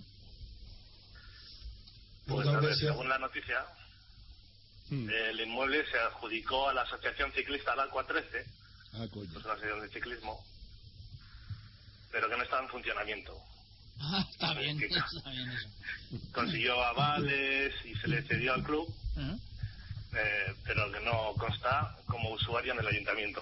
Muy bien. Eso es lo que dice don Antonio, que sería una de las maneras de sacar este país de la miseria. Y es prohibir todo tipo de, de subvención o, o cesión de locales o lo que sea esto. Oye, una pregunta, más que nada por curiosidad, porque poco a poco vamos aprendiendo un poco de este MCRC. ¿Cuánta gente hay por allá, por Vitoria, que formen parte de esto? Aquí ahora mismo estoy, puedo decir que estoy yo solo. Pues Ale, oye, pues la ciudad que mejor vive de España, que no tenga por lo menos 300, sí. hay, hay mucho por hacer todavía. Aunque me imagino que en el País Vasco debe ser más complicado esto, ¿o no? Está un poco complicado, sí. Está un poco complicado. ¿No les gusta Hay más esto? variedad de ideologías y... O sea, prefieren la República de Euskadi que la República Constitucional Española. Más bien. Pues hay que conseguir cambiarles los los chips, porque la Hombre, verdad hay- es que lo van a tener complicado como intenten hacer eso, porque Hay que... Sí. quieran o no, igual que los catalanes, en realidad el 80% de lo que exportan, por llamarle de alguna manera, se viene para España. Y, y como decíamos antes, seguramente un 20 o un 25% de los impuestos que pagan de menos, lógicamente también vienen de España. Pero yo creo que, sinceramente, si algo puede encajar, hacer que este país sea un país civilizado, en el que podamos convivir con los catalanes y vascos, es precisamente la República Constitucional con un presidente, como es, nat- como es lógico. Es lo único que podría, de alguna manera, evitar estas tensiones separatistas tan fuertes. Sí, con sus distritos pequeños, que defienda el interés de la, del individuo. Y porque hay un descubrimiento, lo digo, de la ciencia política, importantísimo, el descubrimiento de que el patriotismo en Estados Unidos, que ahogó todas las tendencias que pudieran ser separatistas de los estados, no lo creó eh, ni la guerra de independencia, ni la posterioridad al desarrollo económico, ni la explotación, el nacimiento de la conquista del oeste, nada de los grandes fenómenos sociales de Estados Unidos crearon el patriotismo. El patriotismo nació de verdad y se fortaleció por la institución del presidencialismo. Solo la elección del presidente por estados independientes entre sí como eran todos, los 13 primeros y, actualmente. Pues bien, es más fuerte la tendencia centrípeta de elegir todos los estados en un continente tan inmenso como Estados Unidos que toda cualquier tendencia estatal de separación y de luchar por su cuenta. Y ese presidencialismo fundó el nuevo patriotismo estadounidense. Por eso yo defiendo para Cataluña y el País Vasco, para, para Galicia tengo dudas, pero sí un sistema donde España esté en una, en una república constitu- constitucional con un presidente del, jefe del Estado, del, del presidente de la República elegido por el sufragio universal de todos los españoles y por tanto de, todos de los catalanes vascos y de todos. Y sin embargo, para Cataluña y el País Vasco, permitir la excepción, porque tienen, son diferentes del resto, eso es cierto, y no tenemos por qué a los demás decir todos iguales, que todos iguales, en que hay unas personas que son más altas que otras, y las más bajitas no, no reclaman el derecho a ser tan altos como los demás.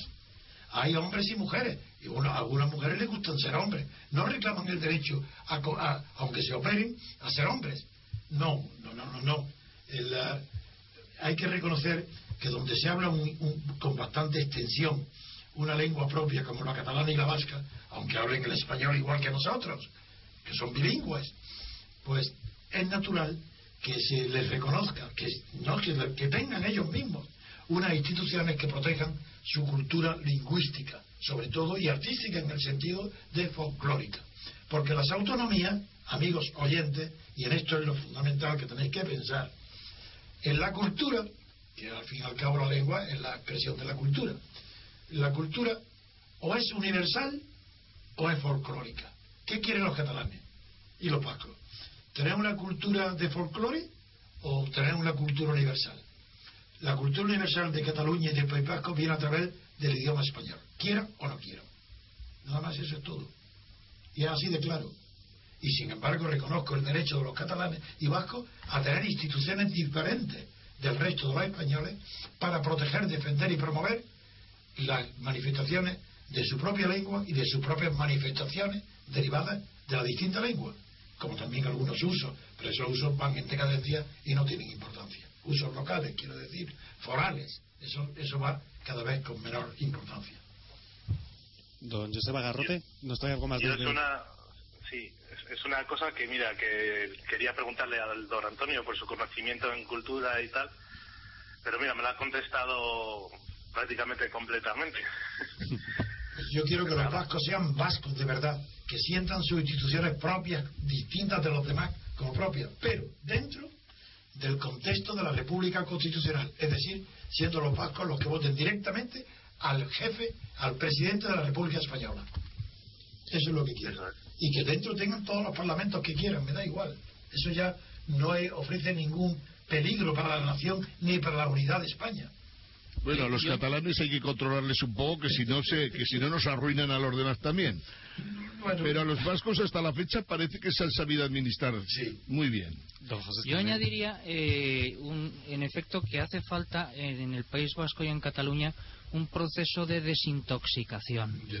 Eh, porque el desarrollo que han tenido, pues no sé, me atrevería a decir que desde la transición hasta nuestros días ha sido un proceso de, de- de incremento constante de la intoxicación. Es decir, de, de pretender constituirse artificialmente, violentamente, como, una, como unas culturas al margen e incluso contra la cultura española.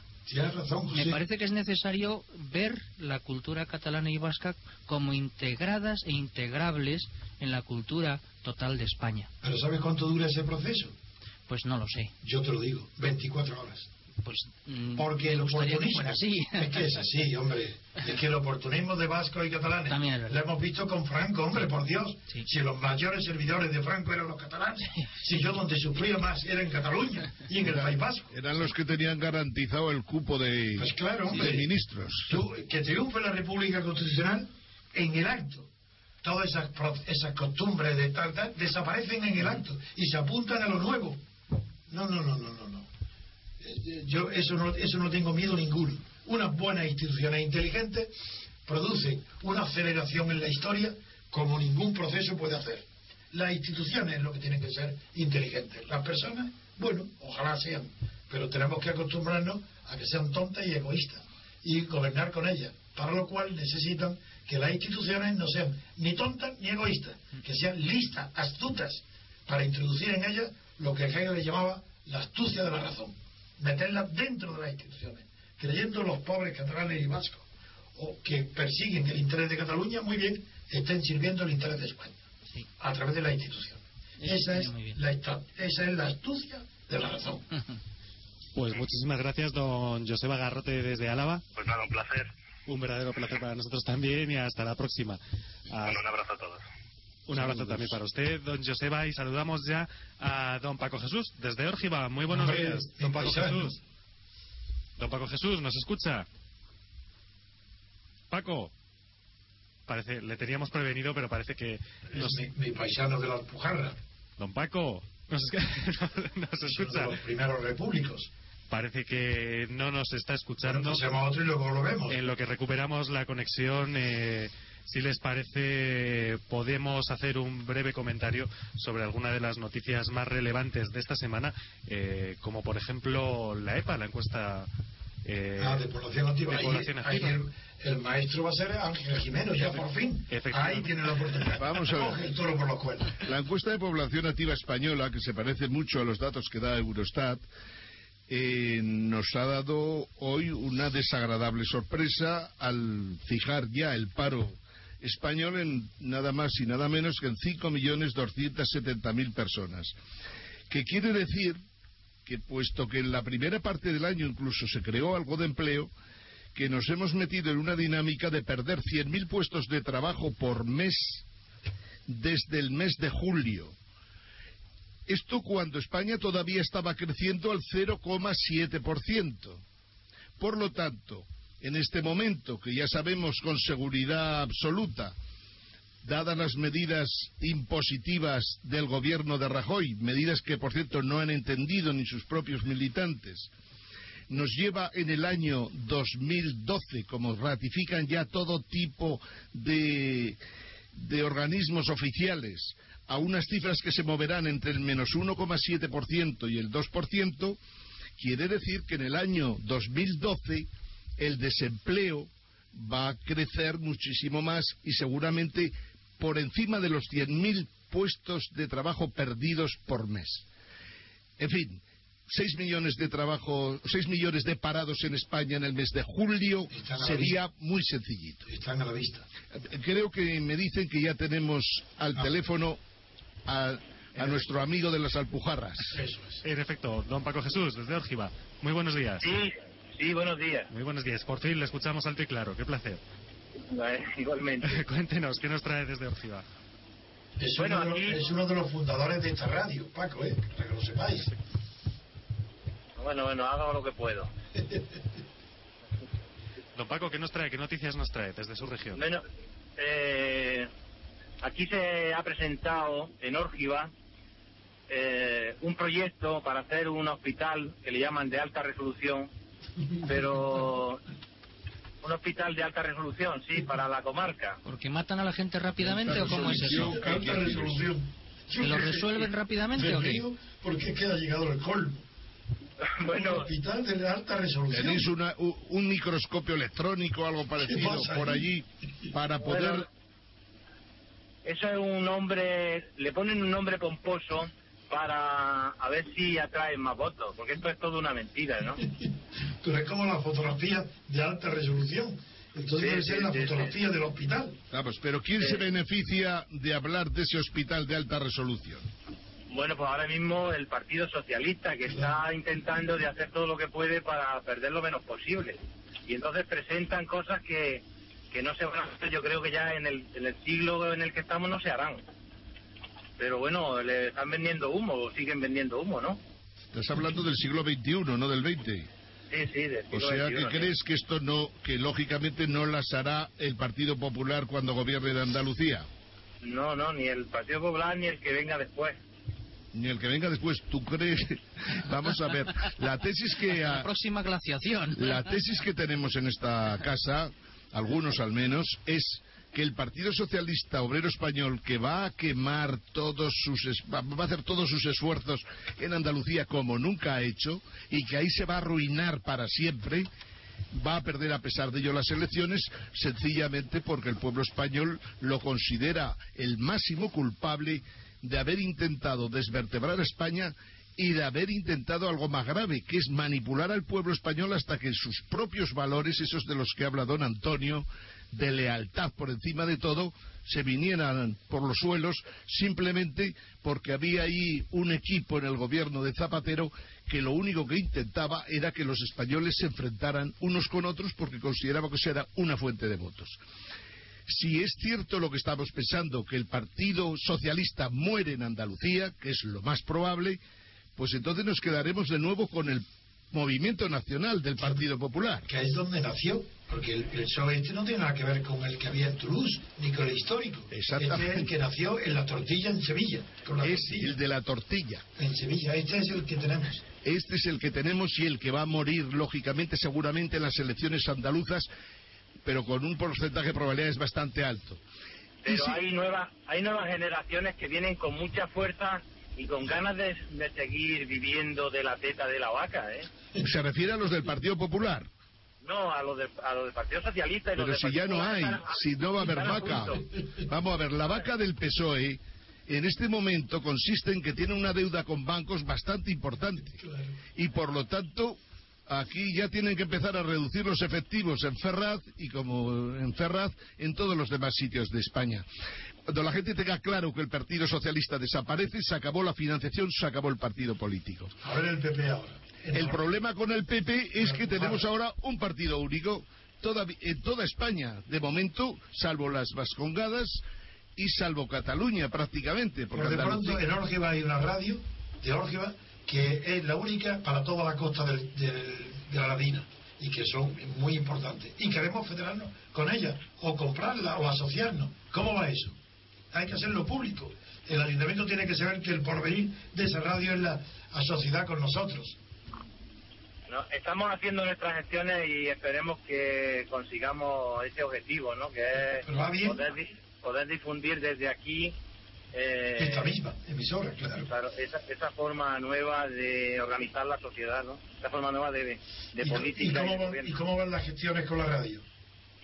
Bueno, todavía no hay nada en firme. eh, No. Esperemos, esperemos que podamos conseguirlo, ¿no? Pero Pues hay que decirle a, a Juan González Blasco que cuanto antes empiece mejor. Sí, sí, sí. Oye, un- una pregunta, Paco. Eh, quizás por lo que tú sugieres, eh, en, en Andalucía se mm, camina al modelo valenciano de coexistencia PP-PSOE? Es decir, que el PP gobierna y el PSOE sobrevive en ciertos puestos eh, que les permite tener unos ingresos también de- del erario público. ¿Piensas eso? Yo pienso que sí, pero Ya. pero no por mucho tiempo, porque eh, yo creo que vamos a vivir un tiempo de gobierno de PSOE, no muy largo, no no de cuatro años. Y ¿Quieres una decir de vuelta- PP? ¿Quieres, decir, quieres decir de PP ahora? del con- PP, de- del Sí. PP, de, perdón, del Vale, PP. vale. no de cuatro años. Sí. Y una vuelta al PSOE pronto, porque la gente bajo ese paraguas rojo que parece ser rojo, se cree que ahí le van a arreglar todo, ¿no? Y entonces, pues, yo creo que yo veo a España pronto con un gobierno de PSOE a- como nos pone no, ahí te equivocas, ahí te equivocas. Eso está un tiro para muchos años. El PSOE está Ahí te- completamente tocado del hundido. ala. No, No, te- solo del ala, hundido. vamos. Está tocado en el corazón, en el hígado, Totalmente. etcétera, etcétera. No vuelve. pero- Es el temor el que te hace pensar eso, pero no vuelve. Zapatero ha tenido la habilidad, Zapatero Yo- yo ha tenido la habilidad también, de ¿eh? cargarse al PSOE. O sea, no puede, o sea, los españoles hoy día, antes que votar al Partido Socialista, votarían al diablo si estuviera como candidato electoral. Ahora, ¿quién tienen para votar? Lógicamente, el, pa- el Partido Popular. Pero eso precisamente será el, el núcleo que nos permitirá lo- tener como referente para dar golpes al Partido Popular. Día sí, día también. Desde luego. No, no, y, la- y si la gente se revuelve en la calle y tienen que abandonar el poder, ¿quién viene después? Si tiene que abandonar el Partido La Popular, libertad, nosotros, claro. Nosotros, ni miedo ninguno. Nosotros La abriremos libertad un proceso constituyente Eh, con todas las la fuerzas. Para eso estamos y existimos. Y nos comprometemos en alma y cuerpo a ese, Vamos ese a ver. combate pacífico. La gente tiene Y que punto. tener claro, la gente tiene que tener claro que un gobierno que no es capaz de resolver un problema tan gravísimo como tener 6 millones de parados y que se ve además cla- claro que los próximos años va a seguir creciendo hasta 7 millones, hasta 8 millones, hay un momento en que la gente estará en la calle y lo que nos interesa no es eso, lo que nos interesa es que haya que pacíficamente un movimiento diga esto no funciona, no es que esté fallando el Partido Socialista o el Partido Popular, es todo el sistema el que no puede subsistir porque es un sistema carísimo, despilfarrador Ángel, y que no da solución a No hay nada. ningún peligro a que nadie, Paco, ningún peligro a que nadie nos confunda con un partido ni que tengamos ambición alguna de poder, puesto que nuestros estatutos fundacionales dicen que tan pronto como se haya conseguido la libertad política colectiva,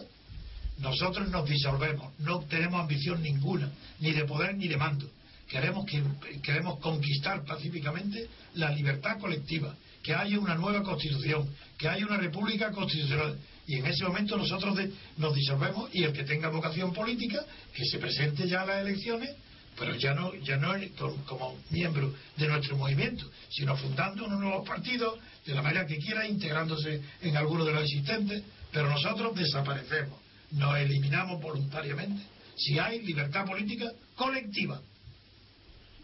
Sí, sí, sí. Pero la gente se va a dar cuenta de todo eso Nosotros antes de pasar por, por el hambre y por la miseria, antes de pasar por el hambre. La gente ya está pasando mucha hambre. Aquí hay mucha gente que duerme en cuatro caminos, al pa- o sea, prácticamente debajo del puente. Hay muchísima gente que en una situación de precariedad, y- pero, eh, pero terrible. Esta, esta es la realidad española hoy día.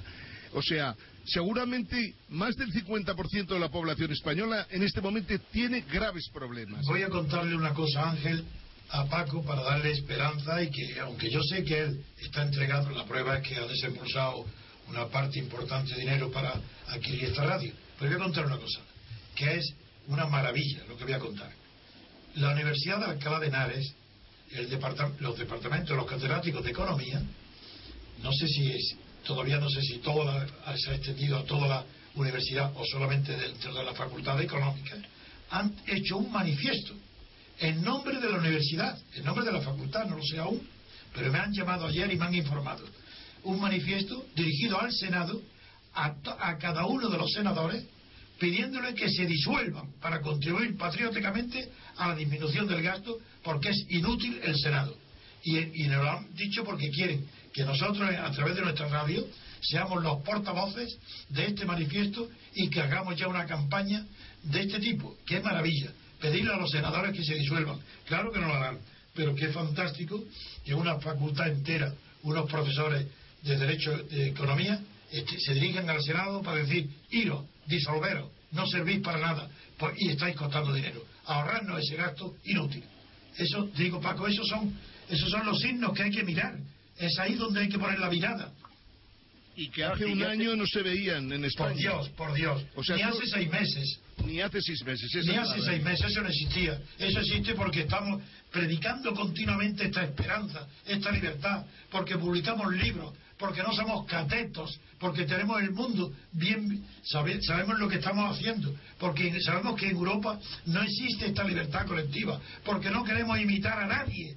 Queremos ser españoles y que sea la libertad colectiva un producto de España. De la misma manera que también fue un producto el anarquismo español y la guerrilla española. Muy bien, pues nosotros queremos ser los inventores en Europa de la libertad colectiva, que será española.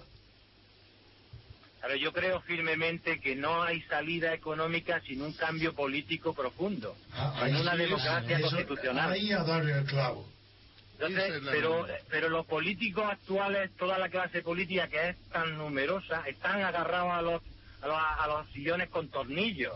No son tantos, no son tantos. Mire, sumando todos, y, y le voy a sumar a- además a los sindicalistas y a los eh, miembros de organizaciones empresariales, no son más allá de 450.000 personas. Sí, medio millón, calculo yo, sí. No está, dice uno, medio millón de personas. Que Parece que son muchos, pero en la ruina realidad, de 40. en un país de 46 millones de habitantes, estamos hablando escasamente del 1%. Pues Lo que tenemos que hacer los demás es que este movimiento, en principio, lleguemos a los 10.000, para lo cual todos tenemos que preocuparnos de que entre gente, porque es fácil convencerles a la gente de que luche por la libertad y la luego. democracia. Sobre todo pacíficamente, no hay riesgo ninguno. Así es. Si no hay riesgo. No Eh, hay, claro que no hay riesgo. No, Aquí nadie va a romper con la con el capitalismo en el que vivimos. Lo que sí que vamos a tratar, lo que sí que vamos a tratar es de que tenga rostro, como, como dicen por ahí. O sea, no queremos a, a gente oculta por No. que encima man- manipule a nuestros políticos. Ángel, tú que eres economista, sabes que nosotros no somos tan idiotas como Sarkozy, que habló de refundar el capitalismo, como si alguna vez hubiera sido fundado. Es necesario que la gente entienda, que haya un mensaje claro y, y, y cada 10 minutos, que la gente entienda que no hay salida económica sin una democracia formal. Desde luego. Que- sin libertad política, que no hay, que no hay salida, que es que no la hay. Y eso hay que repetirse, repetirlo 50.000 veces, porque Sí, es que ahora sí que la- me encanta oírte, esa es la verdad. la Claro. gente no- la, la gente está ciega, no lo ve, que es que Sí, no lo ve. sí. Rajoy nos engañó en las elecciones. Se engañó. Dijo que haría un gobierno formado por todos los españoles más competentes. Dígame uno que no sea del PP que sea competente o uno del PP que sea competente. Es que no hay. En ese gobierno yo salvo una persona y media por ser generoso. Esta es la realidad. Y por lo tanto, un gobierno en el que solo hay un partido, que además no lo ha votado precisamente por los por sus méritos, por sus programas, por sus ideas, sino sencillamente porque estaba castigando a un partido que había hundido un país Y por ser el, el heredero del franquismo. y por ser el heredero del Porque franquismo. se constituyó ahí, y ahí sigue enquistado, por Fraga. Ahí está. Ese ídolo de las masas, ese ídolo franquista, ese ídolo que hoy le van a hacer calle en Madrid y honores por todas partes, ese es el PP. Es decir, la continuidad con otra, de otra manera, con otros medios del franquismo. la dictadura blanda, por llamarle de alguna manera, porque todavía nos dejan hablar. Pero cuidado, don Antonio, que tiempos de que a lo mejor tendremos alguna dificultad para hablar con tranquilidad. ¿En la radio? Yo pienso que sí. Al No, igual que no en Facebook no. de vez en cuando nos cierran la página. sí, la radio es más difícil, ¿eh? Pues no es imposible, pero no se, no creo que se puedan atrever. Hombre, no porque el nos, sistema en realidad nos consiste potenciaban en si nos cerraban. Antonio, el sistema consiste en comprarla. Yo he Pero podido participar en ¿Quién me va otras, en otras tertulias en otras emisoras hace unos años y sencillamente consiguieron desmontar esas tertulias comprándolas. ¿Pero quién me va a comprar a mí? Ah, bueno, eso Pero es no, bueno. pero Espero que no. Oiga, don Antonio ¿Qué dinero hay en el mundo para Claro, comprar claro. la libertad política? Ah, si yo soy consciente, quieran o no quieran, yo soy el símbolo de la República. Quieran o no quieran, no es, no es izquierda, no es Julio Anquita. Y a estas alturas no le pueden lavar el cerebro, desgraciadamente. Imposible.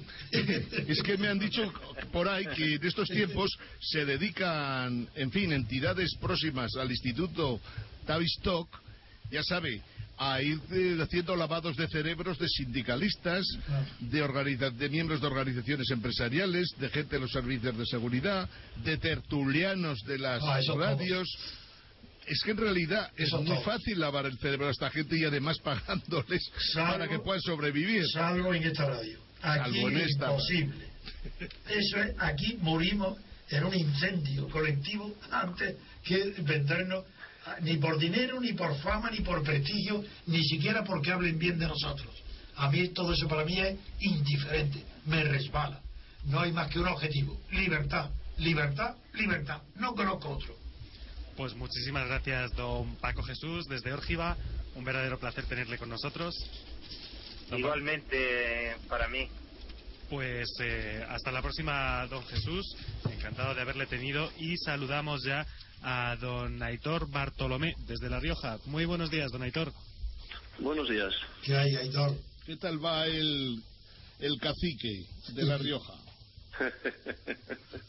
pues feliz, lleva tanto tiempo y está tan bien asentado en la poltrona que está feliz.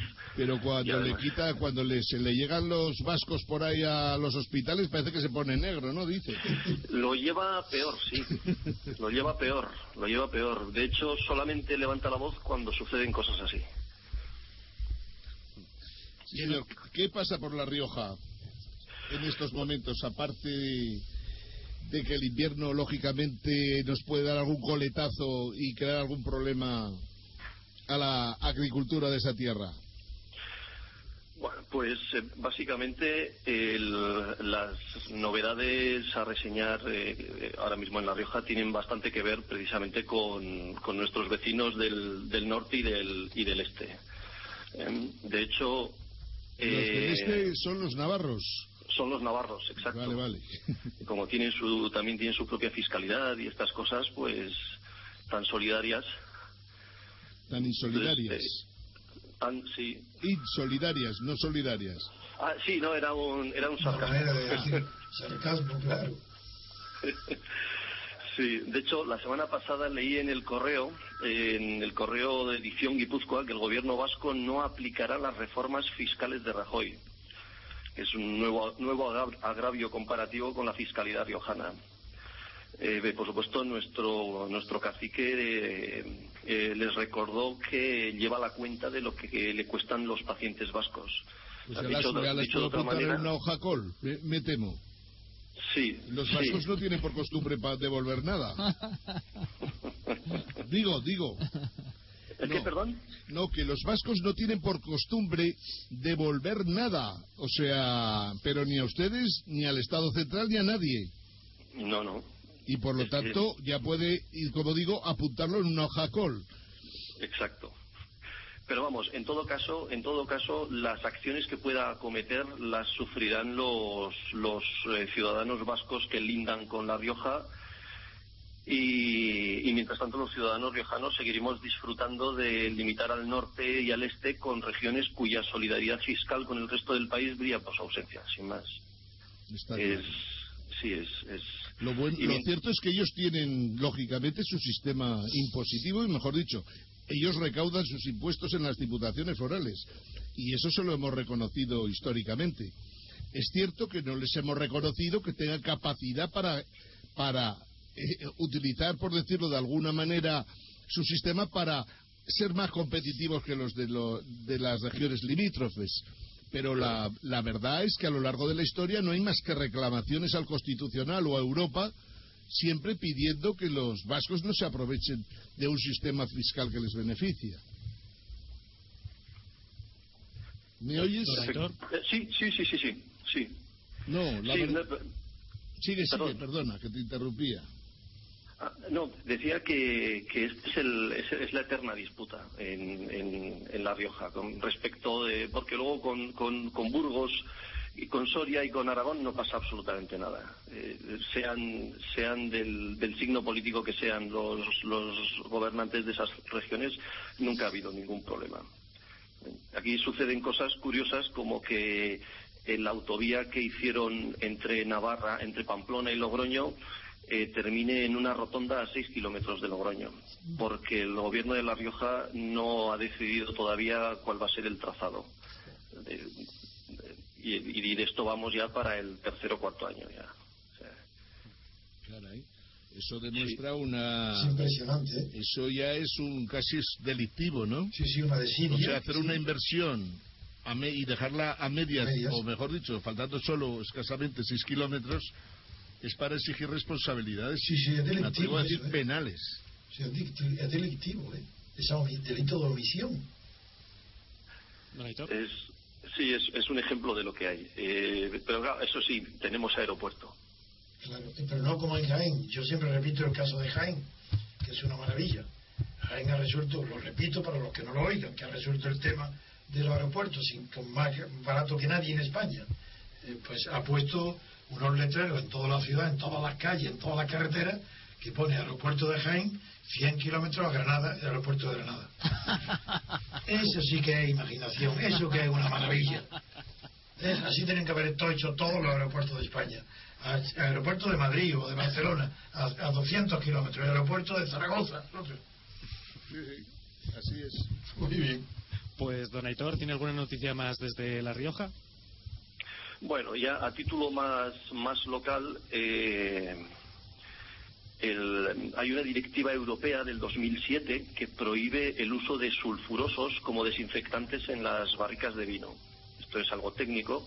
Eh, la orden comunitaria eh, entra en vigor en mayo de este año. De entrar en vigor obligaría a los productores a acometer cuantiosas inversiones en, en busca de, de una alternativa al- a este sistema de limpieza. Bueno, pues eh, nuestro amado jefe del Ejecutivo riojano eh, juzga este- que este asunto se ha puesto anecdóticamente en los medios de comunicación, que es un tema técnico, eh, no es un tema político, y, que no obstante, eh, ya lleva tiempo trabajando para que los consejos reguladores, que son los responsables de esta cuestión, asuman la decisión económica que permita llevar este informe técnico a buen término. Claro, estamos hablando del 2007 a hoy. Eh, una vez más, no han conseguido poner de acuerdo a los, a los consejos reguladores eh, de las diferentes denominaciones de origen españolas eh, para algo tan nimio como un informe técnico que han estimado un, un coste eh, eh, cercano a los 300.000 euros. Y que además Que para- tiene como handicap que cuando te tomas una botella de vino, resulta que tienes que tenerlo aireando una temporada para poderlo tomar en las condiciones de un buen vino de Rioja, ¿no? Vamos, eso es lo que me decía a mí un experto. No he comprendido, ¿eh? No, que digo que estás diciendo que no se puede utilizar el anhídrido sulfuroso para la limpieza de las barricas. Ah. Ya, ya, ya, ya, ¿A dónde se mete el vino? En las barricas. Claro. Cuando usted lo mete, inevitablemente hay este tipo de componentes, que ya, en fin, que por cierto la alcaldesa de Madrid se toma siempre a coña, pero indudablemente tanto como el anhídrido sulfuroso como el Es lo hiposulfuroso... mismo. Yo cuando pequeño todavía estaba en Chiclana, que es una ciudad productora de vino eh, blanco, pero muy bueno, porque son los monstruos el que va a Jerez. Y recuerdo la- que la- lo que llaman barrica vosotros, que eran los toneles de clásicos de vino. De madera de roble o de, De madera de roble, sí, fantástico, lo recuerdo. Y recuerdo una época donde se quemaba una varilla amarilla de azufre. Y supongo que será esto que, que me estáis diciendo, ¿no? Sí, claro, lógicamente. Ardiendo una Va- la, como es natural, las cosas van cambiando. Con un olor picante. Pero lo que es cierto Claro, es por que el- por el hay que dejar las botellas de vino abiertos, por eso es bueno verterlas en, ga- en jarras para que luego, para que cuando antes salgan los vapores de sulfuroso. Ah, eso es. Los Porque esta es la realidad. Pero ¿por qué, ¿por qué sistema hay que cambiarlo? ¿Ahora qué hay que hacer? Si se Lo que quieren es que no se, que no se utilice anhídrido sulfuroso. ¿Y qué quieren que se use? busquen otra solución. Ah, pero no, se- no, se- no existe. No dicen cuál. Sí, hombre, sí, siempre. Lo que pasa es que todo en la vida cuesta algo de Ah, ya, vale, de acuerdo, de acuerdo, de acuerdo. Don Aitor, Era para entender la situación. ¿existe solución o no existe, don Aitor? Pues eh, técnicas seguro, eh, pero como ah, hay políticos por medio, entonces hoy por hoy yo... Entonces no hay solución. Qué buena frase. Buena frase. Muchísimas, muchísimas gracias, don Aitor, y, y hasta la próxima. Gracias a ustedes, un placer. Adiós. Un placer, eh, despedimos a don Aitor Bartolomé y damos saludo a don Ramón Alegre también desde La Rioja. Muy buenos días, don Ramón. Sí, buenos días. Bueno, uno de Logroño y otro de Aro, ¿o de dónde? También de Logroño, estábamos Ah, los dos en Logroño. Caray, Estamos- entonces en, en Logroño ya somos muchos más miembros del MPRC. Claro, ya somos plural. Que en Vitoria. Además de la casualidad que coincidimos, estamos juntos porque estamos preparando, y aquí es mi intervención por complementar un poco la de Aitor, estamos preparando el- la próxima visita el día 8 de marzo a Logroño de don Antonio. García Trevijano para presentar su libro Teoría Pura de la República. Muy bien. Entonces estamos, nos hemos Y juntado aquí tendréis, y tendréis allí un ordenador para que aprovechando todo el que vaya entrando por la puerta, que se le vea tío serio, formado y con ganas de hacer democracia en este país, lógicamente para que se haga miembro del MCRC, digo yo. Sí, eso siempre lo procuramos. Sí, Llevar un ordenador, un Apple de estos no cuesta nada. haremos uso de las tecnologías para convocar al mayor número posible de gente. No, pero lo que dice, lo que dice nuestro gran eh, y apasionado repúblico, Jimeno Ángel, es verdad, que hasta ahora, yo lo he dicho siempre, a todas partes donde he ido, que han ido miles, miles, de verdad. Sin embargo, no hemos tenido, yo lo pedía, pero los organizadores son muy románticos y no caen en las cuestiones que De Gaulle llamaba de intendencia. Pero esas son indispensables. Es decir, yo, donde había que tantas miles de personas se entusiasman, ¿por qué no en ese momento no hay tres, cuatro, cinco, a ser posible, señoritas muy guapas y con eh, minifalda, para que vayan apuntando a, a todos los demás? Claro, por lo menos que te den su dirección de correo electrónico. Claro. Y al rato... se Vengo pidiéndolo y no lo he conseguido Claro. hasta ahora. Pues Eh, tomamos, tomamos nota de esa idea para tenerla en cuenta y cuando Claro que ya- sí. No hay, Claro que sí. no hay movimiento que no funcione sin una magnífica organización. luego. en eso estamos. Por eso nos hemos nosotros ya estamos con- sobrados de ideas y faltos de técnica organizativa. De todas maneras, como os veis, eh, un mes antes de hacer, ya estamos reunidos pensando en todo esto ¿eh? y supongo que con tanto tiempo por delante nos da- tenemos tiempo para pensar algo. bien. Exacto. De acuerdo. Nada, esa era mi intervención, nada más. ¿eh?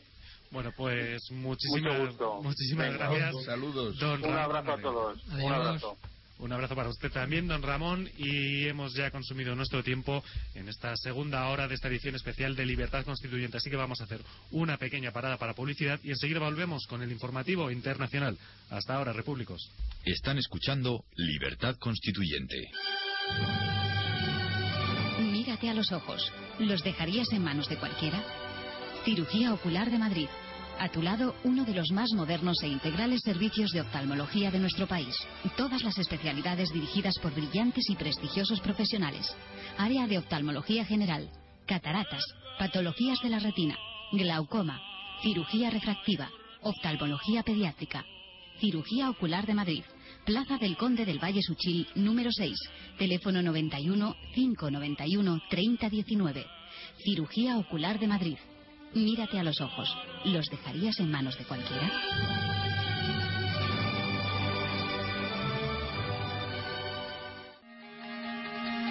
Diario Español de la República Constitucional. Nuestro lema es lealtad, verdad y libertad.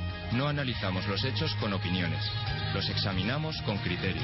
No buscamos tanto la cantidad como la calidad de nuestros lectores. Diario Español de la República Constitucional. Pueden encontrarnos en Internet en la dirección www.diariorc.com. El Palacil, situado en un entorno natural del Parque Sierra de María Los Vélez, en Vélez Blanco, un pueblo clasificado entre los 20 mejores pueblos de Andalucía a través de Red Patrimonio de Conjuntos Históricos, cuna del Indalo almeriense situado en la Cueva de los Letreros, referente de la prehistoria de la provincia. Castillo de Vélez Blanco, Iglesia de Santiago, Convento de San Luis junto al cual se sitúa el Palacil en las orillas del Barranco de las Fuentes. Tranquilidad y descanso es lo que les espera en este antiguo molino, transformado en un referente de la hostelería en la comarca de los Vélez. Dispone de restaurante y apartamentos turísticos, con servicios de hostelería para el mayor confort de sus clientes. Podrán celebrar sus reuniones de empresa y celebraciones de todo tipo con la profesionalidad que le ofrece nuestra experiencia de más de 40 años en distintos países. El Palacil. Disponemos de marcas de calidad turística y marca Parque Natural de Andalucía, Carta Europea de Turismo Sostenible. El Palacil.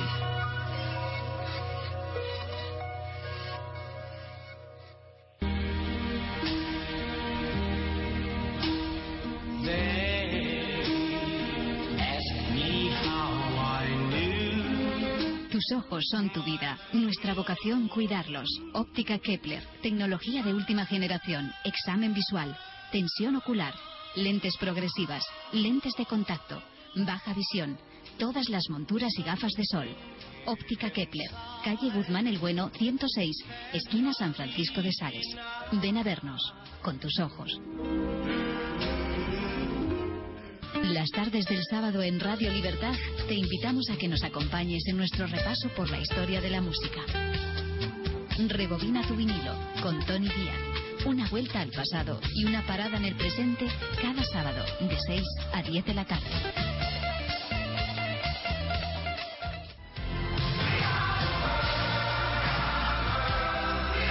Hola amigos, ¿sabéis que estamos en Radio Libertad? ¿Sabéis que sois parte del programa Colores? Os recuerdo que estamos a las 12 todos los sábados en la 107.0. Nos vemos el sábado.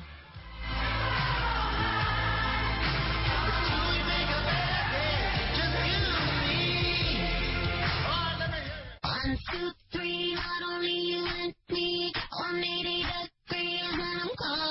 Soy Almudena Negro y les espero a todos ustedes los sábados aquí en Radio Libertad a las once y media de la mañana en Juego de Damas, un programa de mujeres para mujeres y hombres y viceversa.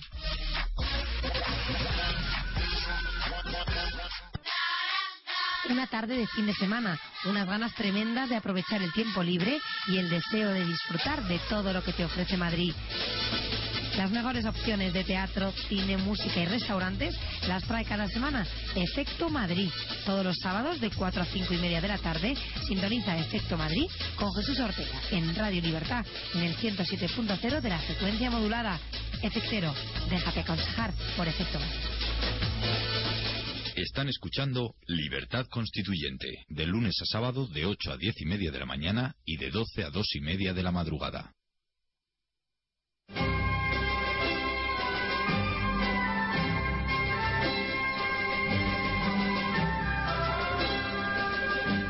Continuamos en Libertad Constituyente, continuamos con don Jesús Escandel, continúa José Escandel, me mira y me dice que no. Jesús es, es otro. con don Ángel, con don Ángel Jimeno, con don Antonio García Trevijano y e inauguramos aquí el informativo internacional de hoy sábado, saludando a don Jesús Murciego desde Londres, en Inglaterra. Muy buenos días, don Jesús. Hola, muy buenos días a todos y encantado de saludaros de nuevo. ¿Qué hay, Jesús? Un placer, don Jesús. Le sigo de cerca en Facebook. Me gusta Sí, lo yo que dice. Yo también a ti y eres muy bueno. Pues ya ve- No, no nos echemos piropos, que si no nos lo este. creeremos. Se oye mal este, otra vez retumba. Cuidado, es que hay que tener vigilancia permanente hasta que no se resuelva el tema. Bien, Jesús, habrás visto a dónde ha conducido la tontería, la banalidad, que no sé qué corrección te hice de gramática y tú no te molestaste, al contrario, y David lo aprovechó para insultarme por escrito y distribuir la, la carta a los demás. No, Eso, figúrate qué tontería. Ser el origen de, de esa disputa. Sí, no, tú no tienes nada que ver, claro. Ah, Bien, pero- te escuchamos. Don Jesús, ¿qué nos cuentas de Cameron? Que esta semana hay mucha gente por aquí que dice que ha estado muy brillante. Y con las dos cosas, con Escocia y con Europa. Vale, pues mira, sí, la verdad es que tengo, tengo tantas cosas para contar que como no me va a dar tiempo resumido, No, hay tiempo, hay tiempo. pues porque voy a empezar, si os parece, por clave interna, por el, el referéndum de Escocia, Eso, eso. que habéis tratado muy bien en el diario. He visto que habéis detallado lo importante, porque aquí se habla mucho y mucho. El plebiscito de Escocia que dice don Sí, Antonio. bueno, aquí, aquí, eh, como son tan dados a jugar con el idioma, aquí en vez de referéndum le llaman neverendum, que podría ser, puede ser traducido Qué para. Tradúcemelo, never de nada, de Sí, nunca. el referéndum de nunca jamás. Sí, eso es, sí. Nunca nendum. Muy bueno, en muy bueno. No, los, hay que reconocer a los anglosajones que son exquisitos.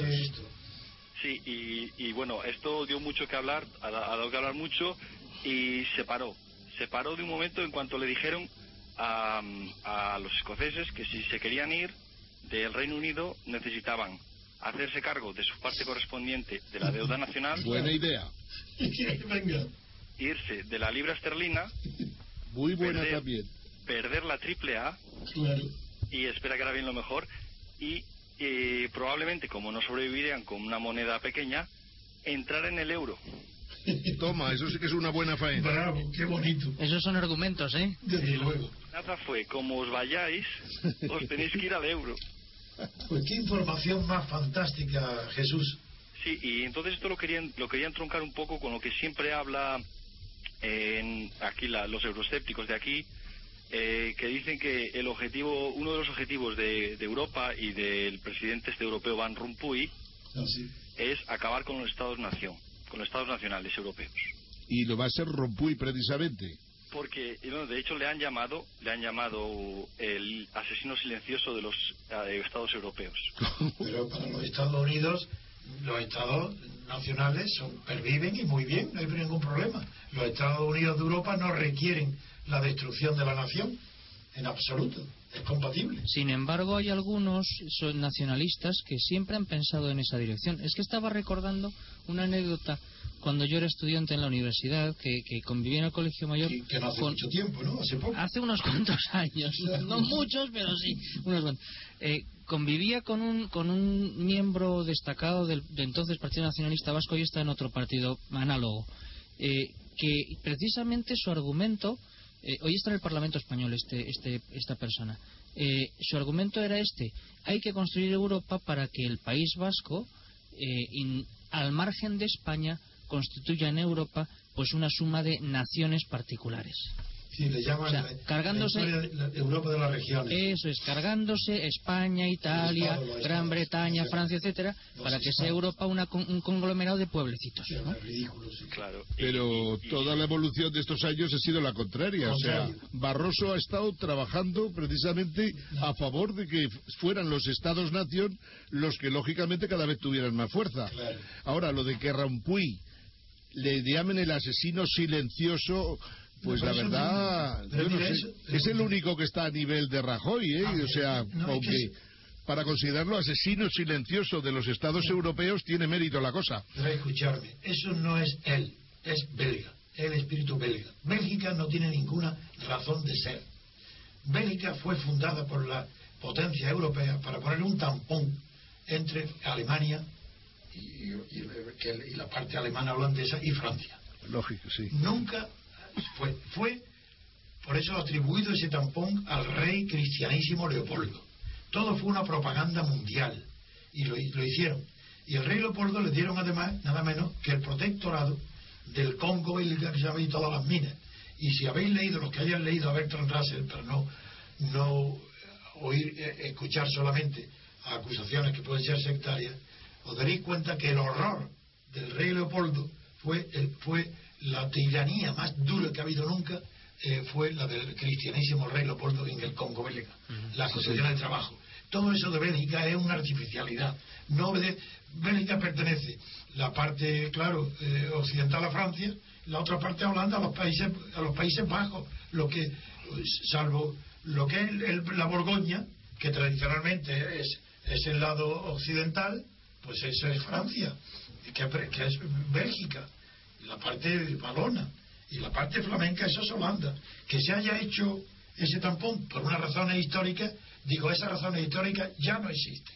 Y, y aunque es verdad que durante este tiempo hay muchos belgas que han desarrollado un espíritu nacional belga respetable, sin embargo, se ve como es imposible que pueda gobernarse porque es un país que ha superado a Italia en el milagro de que se gobierna mejor cuanto menos tiempo tenga el gobierno.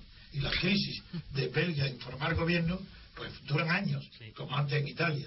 Eso demuestra que no es, propiamente no es un Estado-nación. Es un Estado, pero la nación es dudosa. Y por eso es normal que, que este hombre, con ese nombre tan difícil de pronunciar para mí, como todos los extranjeros, pues quiero destruir la nación. Si él no sabe lo que es eso, no sabe lo que es una nación. ¿Cómo, cómo va a, a poder gobernar unos estados nacionales como los europeos?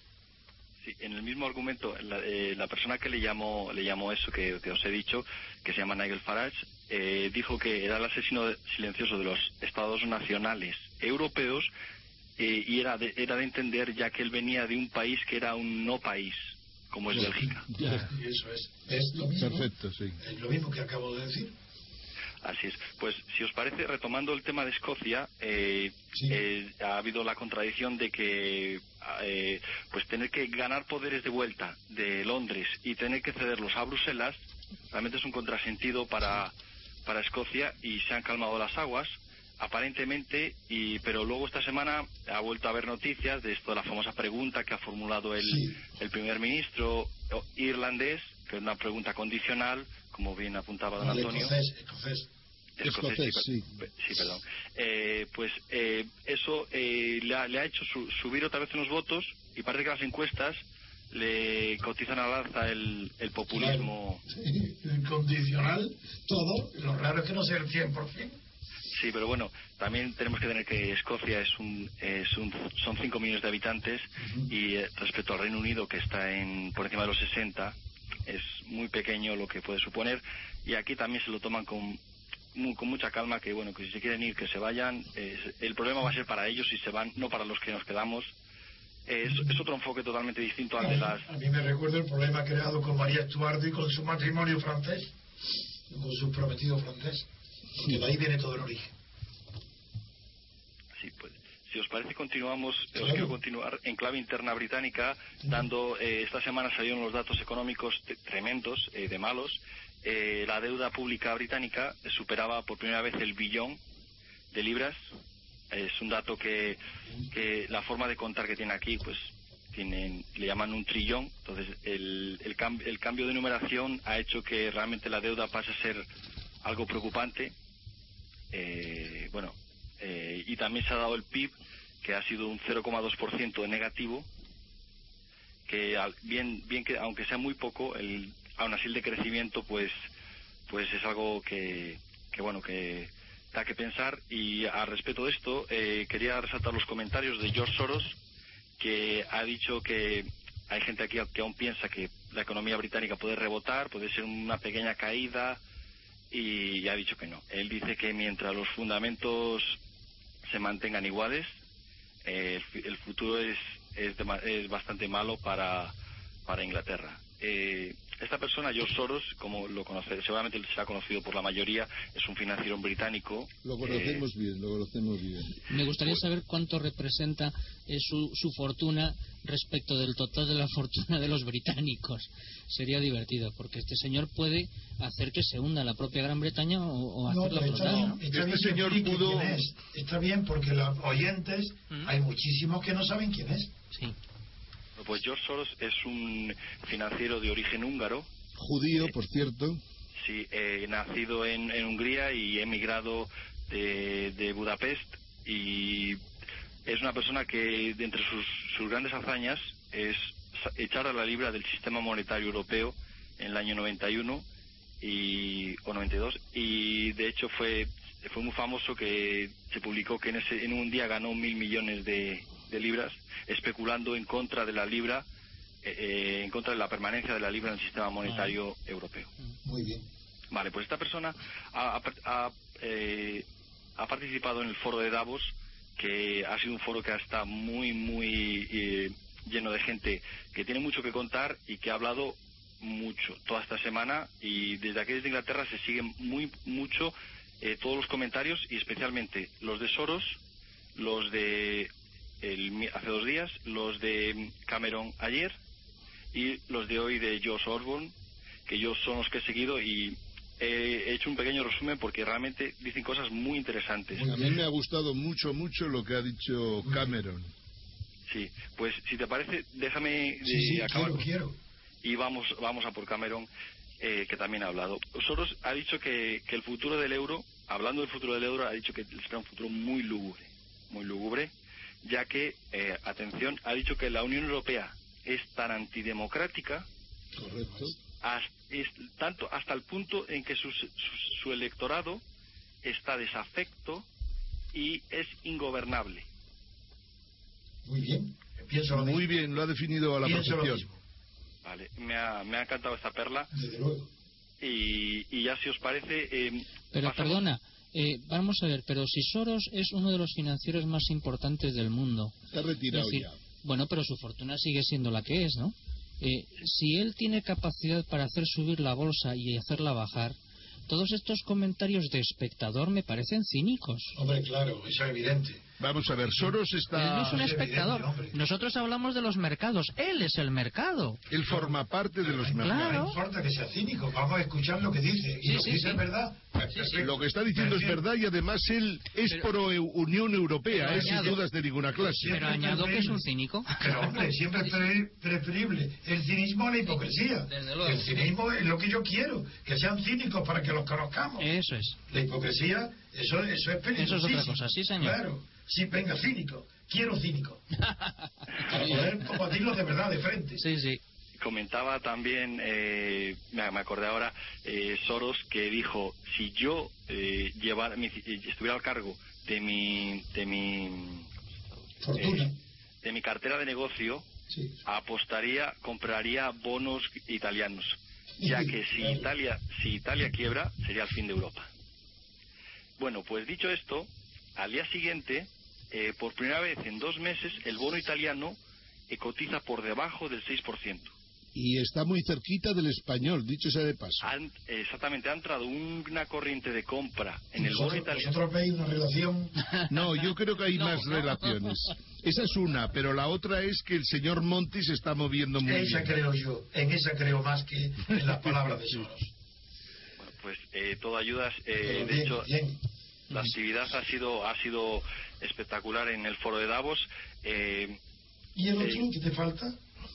sí, Te- te, te falta otro. David Cameron. Bueno, si os parece, eh, hablamos primero de, de- de George Soros, el, el canciller de Hacienda, el ministro de Hacienda, que está hoy, está actualmente hablando y, y ha dicho, ha, mm, ha presentado las nuevas medidas de- de- para el Tesoro británico para tomar control en caso de crisis eh, sobre el Banco Central, sobre el Banco de Inglaterra, para que no sucedan eh, casos como el de Northern Rock, que el banco quebró. Entonces ha tomado, ha, pasado una ley, ha presentado una ley para conseguir más poder y así conseguir eh, evitar estas crisis. También ha hablado de, de- le han preguntado a ver si él apoyaría eh, un posible rescate, o sea, poner dinero a través del FMI siempre para rescatar Europa y lo que ha dicho es que el mundo está esperando a que Europa eh, muestre el color de su dinero antes de que de poner el, el suyo los ingleses. Está bien. Tiene toda la razón. Los ingleses, los chinos, los coreanos y demás. Y resulta ridículo que nosotros, que otros pongan el dinero que no ponemos nosotros.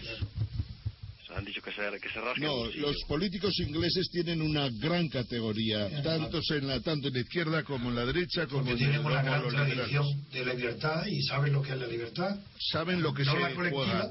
no la democracia, En pero sí Europa- las tradiciones de en- libertad sí. En Europa no hay democracia propiamente dicha en estos ni- momentos, no la hay. Y los ingleses le tienen pánico a un tinglao autoritario que se meta a decidir en sus lo que son sus políticas esenciales para poder salir adelante. A mí no me preocupa, yo si fuera inglés no me preocuparía la situación, todo lo contrario. Ángel, pero pidamos a Jesús que nos siga informando. Perdón. Que es una maravilla lo que está diciendo. Que siga. Eh, Perdona, para, Jesús. para final he dejado a Cameron, que es- ha hablado ayer y ha hablado mucho, y ha hablado en un tono distinto. Porque Merkel estaba hablando de los peligros que tiene de el proteccionismo que puede llegar a, a volver otra vez, pero el tono de Cameron, sin embargo, era muy positivo, eh, abogando por un nuevo comercio. Le preguntaban si estaba preocupado por la competencia que le puede hacer a Londres, Frankfurt o París, y él dijo que sí, que estaba preocupado por la competencia de Singapur y de. Hong Kong. Claro, Y lo que sabe lo que dice. Lo que decía que había que acabar, es una economía para ser saludable hay que acabar con la locura de los números rojos Eso es algo que co- con números rojos eh, no puede funcionar, en su opinión. Se y, estaba refiriendo lógicamente a los crecimientos europeos, me imagino. eh, Los déficits, los déficits, lógicamente, y los crecimientos negativos de prácticamente todos los países europeos. Sí, eh, también decía textualmente que es muy difícil tener una moneda única sin lo siguiente, integración financiera profunda entre países, una deuda colectiva y un banco central que respalde dicha deuda. Como bien Europa no tiene ninguna de estas condiciones, la, super- la supervivencia del euro es muy difícil. Completamente de acuerdo. De acuerdo, yo también. lo cual lo cual decían los comentaristas que le puede suponer eh, de estas declaraciones eh, ri- un rifirrafe con Sarkozy de nuevo ya que Sarkozy ha insistido en que eh, no debe interferir de hecho le ha llamado la atención públicamente por, por interferencias eh, Sarkozy Hoy también. no no no eh, Ah. hace hace varios Pero meses. si Sarkozy está ya camino de la tumba, ¿qué, qué- qué puede importarle a Camerón lo que diga Sarkozy en estos momentos? Sí, sí, porque va a triunfar Hollande. No. Hollande está, Hollande está más cerca de Camerón por descontado que de Sarkozy, a años luz, y eso que son ideas teóricamente contrapuestas. Bueno, si me preguntas qué le importa a Cameron lo que diga Sarkozy, pues no tendría respuesta. Realmente. No, no, ahora no. mismo, claro que le importa, porque es una potencia Francia, hombre. Sí, De bueno, acuerdo. pero- Pero sigue, sigue hablando, que te escucho con mi verdadera atención. El- decía que, para terminar, que la libra hace a Reino Unido más flexible para aplicar una política monetaria radical. Que, que esto eh, contra- es- contradice, eh, por- no, por el contrario, Europa, eh, en Europa estima él que hay cinco países que son menos competitivos que Irán. No especificó los Solo países. cinco. Hombre, yo sé cuáles son. Y, y Ángel Jimeno también lo sabe. Sí, señor. Y empezaría uno por E, otro por I, otro por G, otro por P. Y el Al acrónimo- único que libro es de los PICS a Irlanda. Y puedo meter a uno que empieza por B y, y puedo meter a otro que empieza por H. No, no, pero él ha pensado en lo mismo que tú has dicho ahora. Lo de Italia, en, en este momento los que crean problemas a todo el mundo también, incluso al Reino Unido, son los problemas de Italia y España. Nosotros le debemos mucho dinero a- Pero por- al pero Reino es por Unido. la dimensión de nuestra economía, de la italiana y la española, que es mayor que la de los otros, nada más que la dimensión. Sí, pero les debemos cerca de 200.000 millones de euros, que se dice Claro, pronto. claro. Podemos quebrarles otro, Sigamos otro cacho de banca. Escuchando el sabio informe de Jesús. Bueno, pues eh, ha habido muchísimas declaraciones, en- tanto en Davos, ha estado la, la jefa del, del, eh, del Instituto, del Fondo Monetario Internacional, a- alabando lo que ha hecho Inglaterra lo- en, en su búsqueda, en su en primar el crecimiento del empleo, o sea, el, el- empleo por encima del crecimiento del PIB, ya que sin, sin crecimiento del empleo, o sea, con crecimiento del empleo hay PIB, pero al contrario a veces no funciona. Entonces, pues, eh, unas críticas muy positivas que, que recibió Inglaterra de la, de la presidenta del FMI. Y bueno, eh, el foro de Davos sigue y siguen participando los, los políticos ingleses y dando titulares. Así que, pues, seguiré, seguiré atento. De acuerdo. Agradeci- agradecidísimo, yo particularmente, y espero que toda la audiencia, porque me ha sido muy útil tu informe. Es que Sí, vernos es además, vernos además a nosotros, a, a la Europa continental, en contraste con estas posturas británicas. Hombre, aunque tengo que reconocer que por, por lo de toda la vida, eso de los británicos es la pérfida albión y estas cosas, pero al margen de esas bromas, eh, eh, hombre, pues, pues mantienen un sentido común que nosotros hemos perdido, ¿verdad? Claro, un sentido práctico. Sí. Hombre, estos llevaron al cadalso a un rey y eso tiene su mérito. Bueno, pues, eh, ostras, también tuvieron muchos que- piratas, ¿eh? Perdonadme que me he dejado en el tintero eh, otra parte que, que no es económica, pero que también es muy importante, ya que tenemos un, tenemos nuevo ministro de, de Asuntos Exteriores, García Margall, el mismo que afirmó que a mm, Angela Merkel llegaba siempre un cuarto de hora tarde a todo, pues eh, fue felicitado por un europarlamentario británico por su reciente nombramiento, a lo cual él respondió eh, Gibraltar español de una manera que, di- que los ingleses ni se lo tomaron ni en serio ni en broma. Simplemente hicieron un comentario diciendo que si este es el, el jefe de la diplomacia española, me parece muy poco diplomático. Este es trambótico. Este es un mini Castilla Es una salida de tono. o un mini Moratinos. Esto es un desastre. Nada, eso ya se ha retratado. No se puede tener un ministro de Asuntos Exteriores así. No. Tienen toda la razón los ingleses. Es un cateto. Y claro, un cateto de, de ministro de Asuntos Exteriores es la contradicción en los términos. He oído yo también que en la reunión que estuviera Gibraltar tenía que estar también Andalucía y no he acabado de entenderlo del todo, claro. Sí, sí, claro que sí. Es que del mío es la réplica de un cateto. Dice, ah, de manera que tú le dices al inglés, ¿tú quieres que esté presente el, el gobierno de Gibraltar? Ah, bueno, como Gibraltar pertenece a la nación andaluza, pero que también esté Andalucía. Eso es todo. Solo nos falta el Griñán debatiendo por Gibraltar. Así es de Apá. imbécil lo que ha dicho, así es de idiota. Es preocupante, es muy preocupante Por la Dios. política exterior española. Por Dios. Pues este señor eh, que declaró en España que, que se, iba, se iba a acabar la broma de Gibraltar, Sí, se va a acabar, sí, seguro. ha provocado aquí que pues, al día siguiente unos titulares que revelaban el acuerdo eh, el acuerdo que quiso firmar Tony Blair de cosoberanía Así. y lo trataban de que, que nos casi decía literalmente la prensa sensacionalista que nos sabe nos quería vender Blair a Gibraltar por nada. Y realmente los ingleses están muy cómodos con el status quo actual y, y, y no tienen vamos es que realmente la, la diplomacia española no no se toma en serio aquí No, porque Que sigue siendo la franquista. Tendría que tener unas buenas relaciones con Londres, con Suecia, con Estados Unidos, pero, pero buenas, buenas, buenas que son imprescindibles. No empezar a dar bofetadas en la misma semana prácticamente recién nombrado. Ay, horrible. Esto es de juzgado de guardia. Pues muchísimas gracias, don. Gracias, Jesús. a vosotros Jesús, ha sido muy interesante maravilla, hoy. Qué gusto estas reuniones. Jesús Murcigo desde Londres. Eh, hasta la próxima, don Jesús. hasta la próxima no pueden moderar Hasta la el próxima. retorno de esta voz. Sí, ahora ya. Estoy preocupado con esto. Ahora debería yo no tenerlo ya. ya debe... Ahora vamos a dar paso. Saludamos a don José María Alonso desde Varsovia, en Polonia. Muy buenos días. Uy, este sí que Muy buenos días. informal. José ¿Qué María, tal? qué placer. Muy bien. Qué Un placer. frío, un frío horroroso. Muy buenas, don Antonio, don Ángel. Como corresponde a, Eso es lo normal ahí. a donde estás, claro. Un frío muy- hoy hoy estábamos a- de máxima ha dado hoy 10 bajo cero. ¿Y tu muy, colegio? muy agradable. ¿Y tu colegio lo- qué hace? ¿Tu colegio con ese frío? Nada, estamos calentitos, estamos calentitos. Ah, sí, porque-. Sí, estáis ahí acostumbrados a funcionar como si no pasara nada, ¿no? Claro, lo que pasa es que aquí lo, ahí desgraciadamente hace un calor tremendo dentro de los edificios porque no eh, fuera hace un frío muy fuerte y dentro hace demasiado calor. No es muy, muy bien claro. Oye, te hago una pregunta hoy. Que, que yo tuve interés en Polonia por las minas de carbón, porque el carbón que hay en Polonia es exquisito, por decirlo de alguna manera.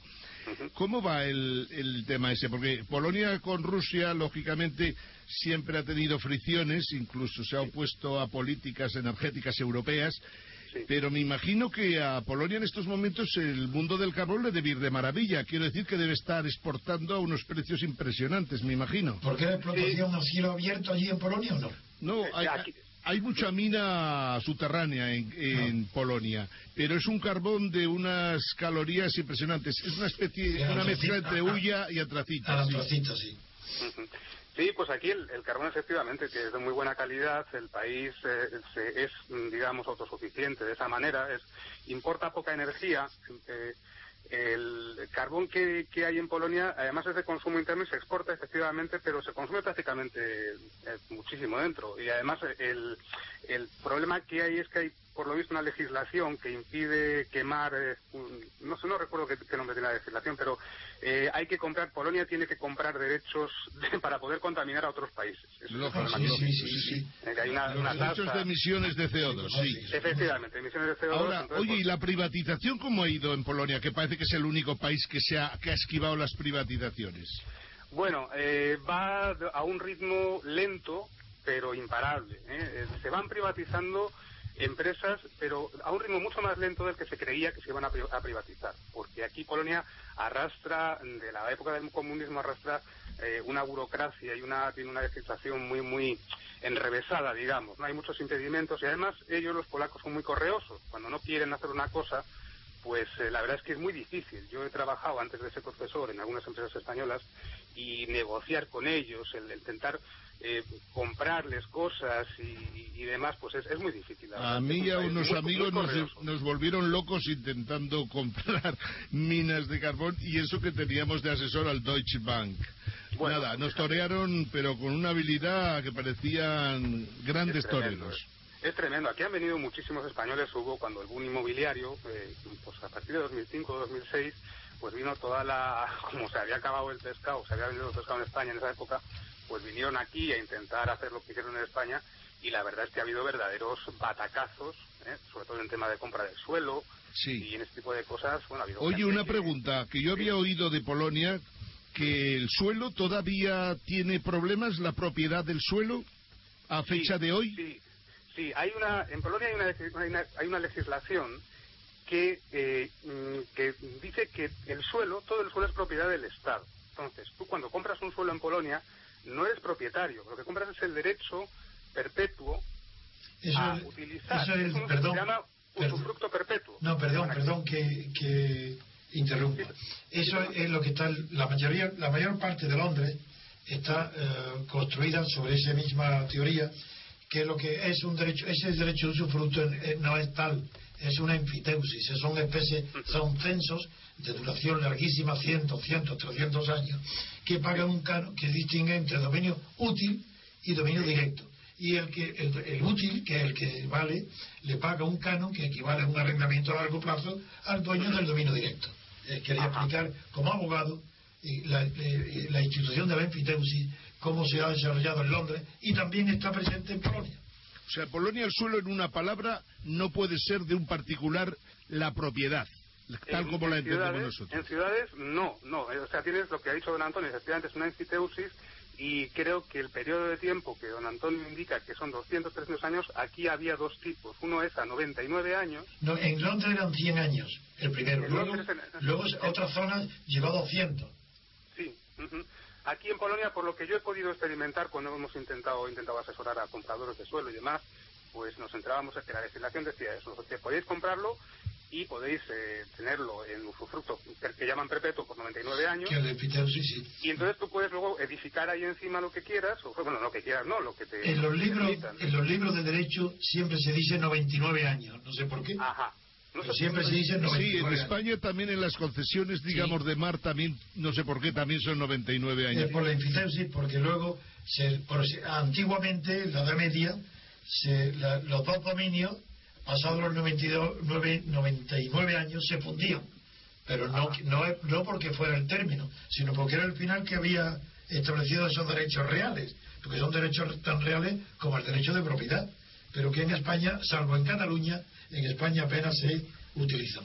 Oye, no hay problemas para, o Hay otra sea, enfiteusis que, que trata de los de los eh, suelos que son 49 años. Sí, esa es más moderna. Esa, Esa no viene de esa, Media. Al parecer había que pagar un poquito menos de impuestos. Eso, esa es más moderna. oye, con respecto al terreno agrícola, por ejemplo, Eso los extranjeros no pueden comprar terreno, terreno agrícola. No pueden no pueden comprarlo, no pueden tenerlo en propiedad. ¿es no porque hay un el- partido agrícola que tiene mucho peso en Polonia o por qué es eso? Además, además de eso, también hay una legislación, porque también se quiso venir aquí, eh, para parecer eh, potencias extranjeras. Bueno, ya sabéis que la. Pero la yo creo que Polonia- hay una tradición de miedo de, polo- de pol- de los polacos, no solo a lo de la, mm, Rusia, sino también al tradicional dominio de toda Polonia por los lituanos. Y como eran las fortunas más grandes las lituanas, yo creo que queda como residuo, sea consciente o inconsciente, el temor tradicional a que los lituanos compren el territorio de Polonia. Sí, y además de eso también sabemos que Polonia, pues durante 120 años no existió como tal, ¿no? Desde, Eso es, eso es. Desde 1790 y tantos, creo que se, vamos, borraron el mapa, pasó, pasó a no ser Polonia, y luego ya a partir de 1915 le, le entregaron los... Quisieron instaurar una monarquía aquí también los Habsburgo, no pudieron Sí, por sí, algún tipo de... Y luego lo que hicieron fue meter a un dictador. Ya hablamos el otro día, ya hablamos el otro día que la época gloriosa de Polonia, la de la, de la Universidad de Cracovia sobre todo, y, de la, y la- y la de los grandes astrónomos, como no solo Tito Brahe, sino todos los grandes, Copérnico, eso ya hablamos que en aquel tiempo la monarquía estaban los reyes designados por el Papa. Sí, efectivamente. Eh, Los proponía el Papa a la dieta, polaca. Y que en aquel tiempo, ya recordé también que en aquel tiempo Polonia estaba dominada por las dinastías lituanas, familias lituanas. La dinastía Yagiełło tuvo muchísimo, que le llaman los Yaguielones. Los Yaguielones, eso es. Exactamente, aquí se llama Yagiełło, una especie de, de letra, una doble L partida que se pronuncia como W. Es, Sí, sí. es difícil de Pues todo eso, esa influencia explican por qué hay hoy esas prohibiciones respecto a la tierra. Bueno, en definitiva, el, el país es, es todavía muy proteccionista, es muy receloso, lo que hemos hablado estos últimos días, y tiene una legislación muy difícil, muy correosa, difícilmente interpretable. Eh, no hay, por ejemplo, planes de ordenamiento urbanístico en las ciudades grandes que deberían tenerlos, entonces hay que, para cada construcción tienes que pedir un permiso determinado.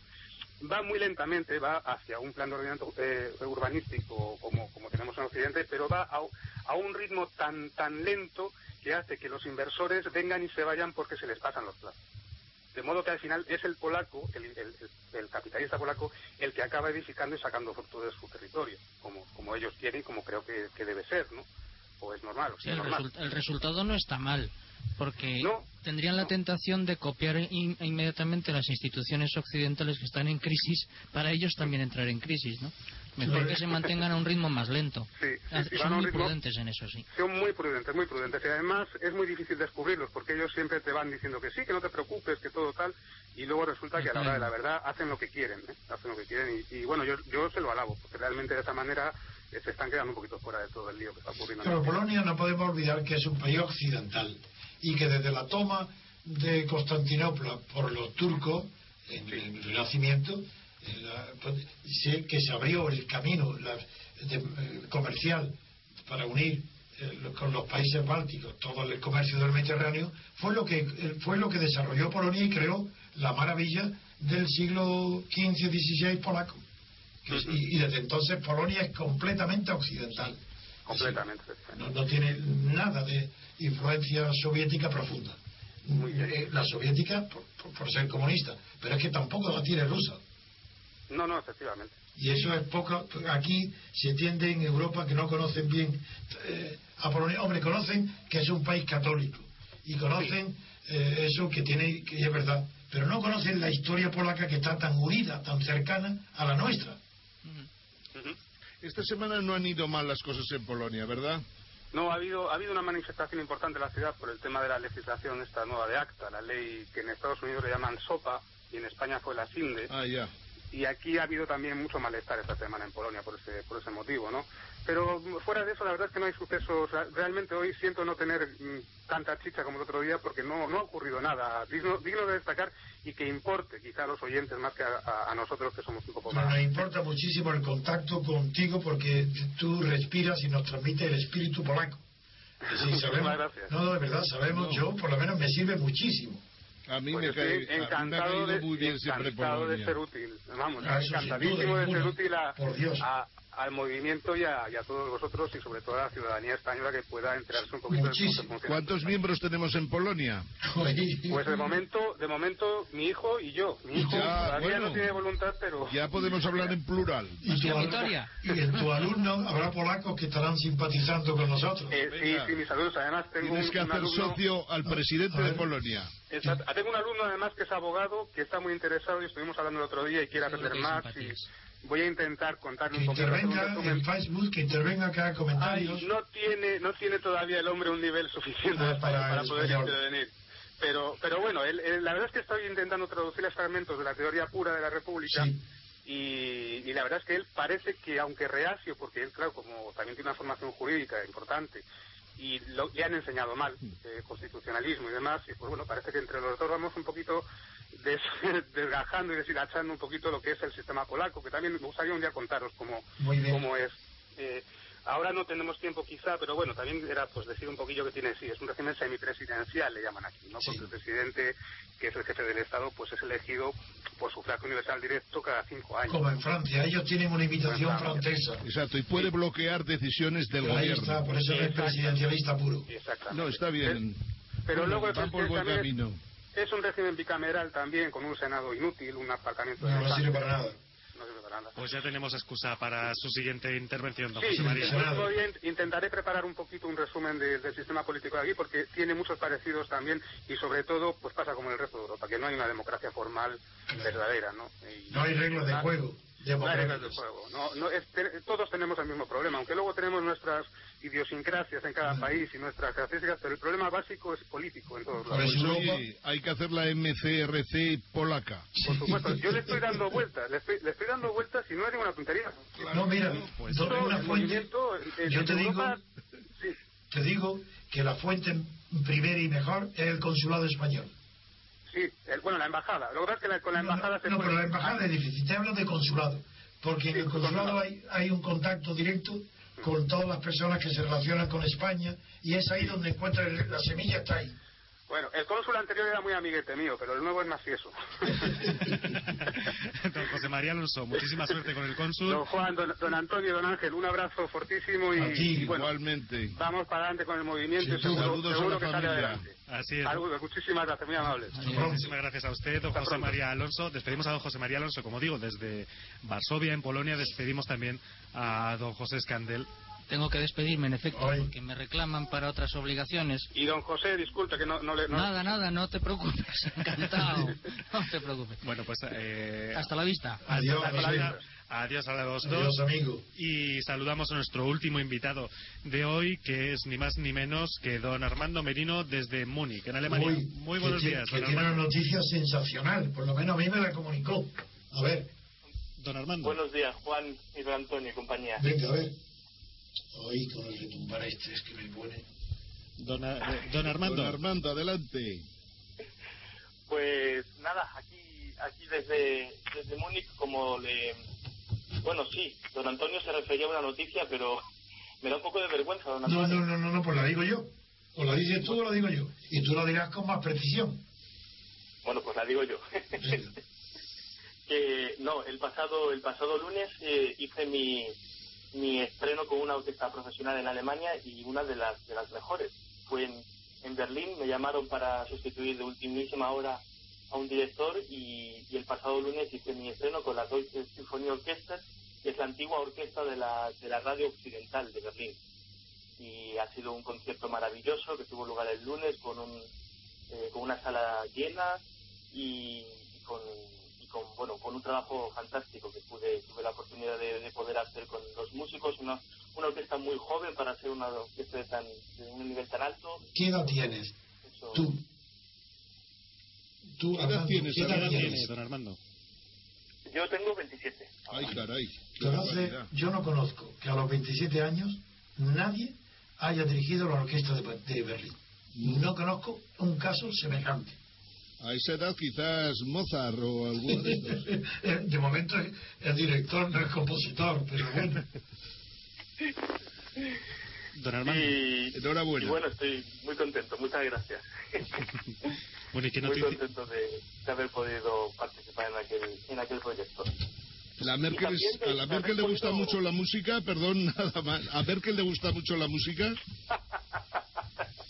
¿O solo le gusta ver a rajoyanos y cosas así? Sí, al menos dice, dice que le gusta la música, pero yo creo que, que los rajoyanos le, le gustan más, más emoción. Muy bien, Armando.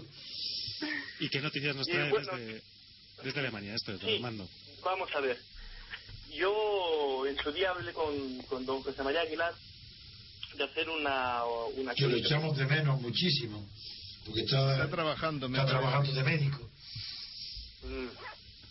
Y, y, bueno, pues mm, revisando los, los diarios eh, alemanes de, esta, bueno, de, de hoy, de ayer, de los últimos tres días, eh, observo que es que no hay noticias culturales.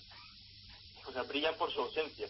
Lo único que, que se encuentra en el, por ejemplo, en el Süddeutsche Zeitung de hoy, eh, en el que es el periódico, bueno, el más, el más prestigioso de, aquí de Alemania, ¿no? Se edita aquí en el sur, pero pasa por ser el periódico más pulcro con la con la con el idioma y con la pulcritud de, del- de la gramática alemana, el que, el que es más largo en extensión, no es el que más se lee fuera de Alemania. ¿cierto? Oye, Armando, eh, yo me he extrañado Porque antes de mi tiempo, que yo que es mi tiempo, cuando yo tenía verdadero interés por conocer los diarios extranjeros, los alemanes, era el Frankfurt Allgemeine Zeitung el primero. Y hoy he visto que tiene más, no sé si más oyente, más prestigio o más fama, no sé, el, el, el Zeitung del Sur, del, del alemán, de Alemania del Sur, este que estaba hablando.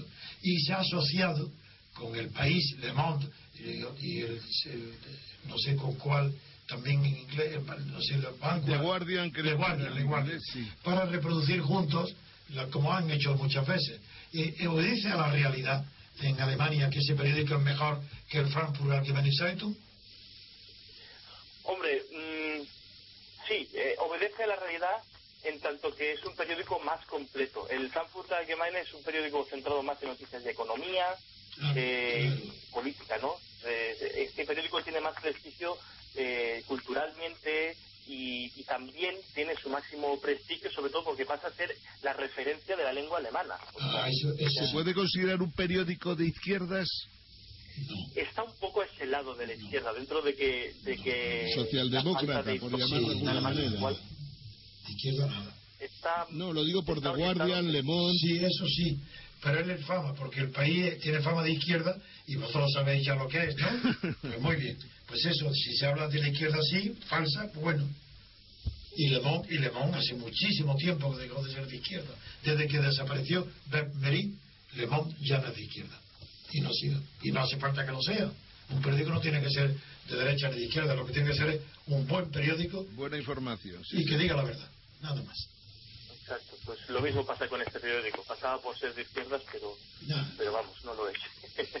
Como el resto de sus.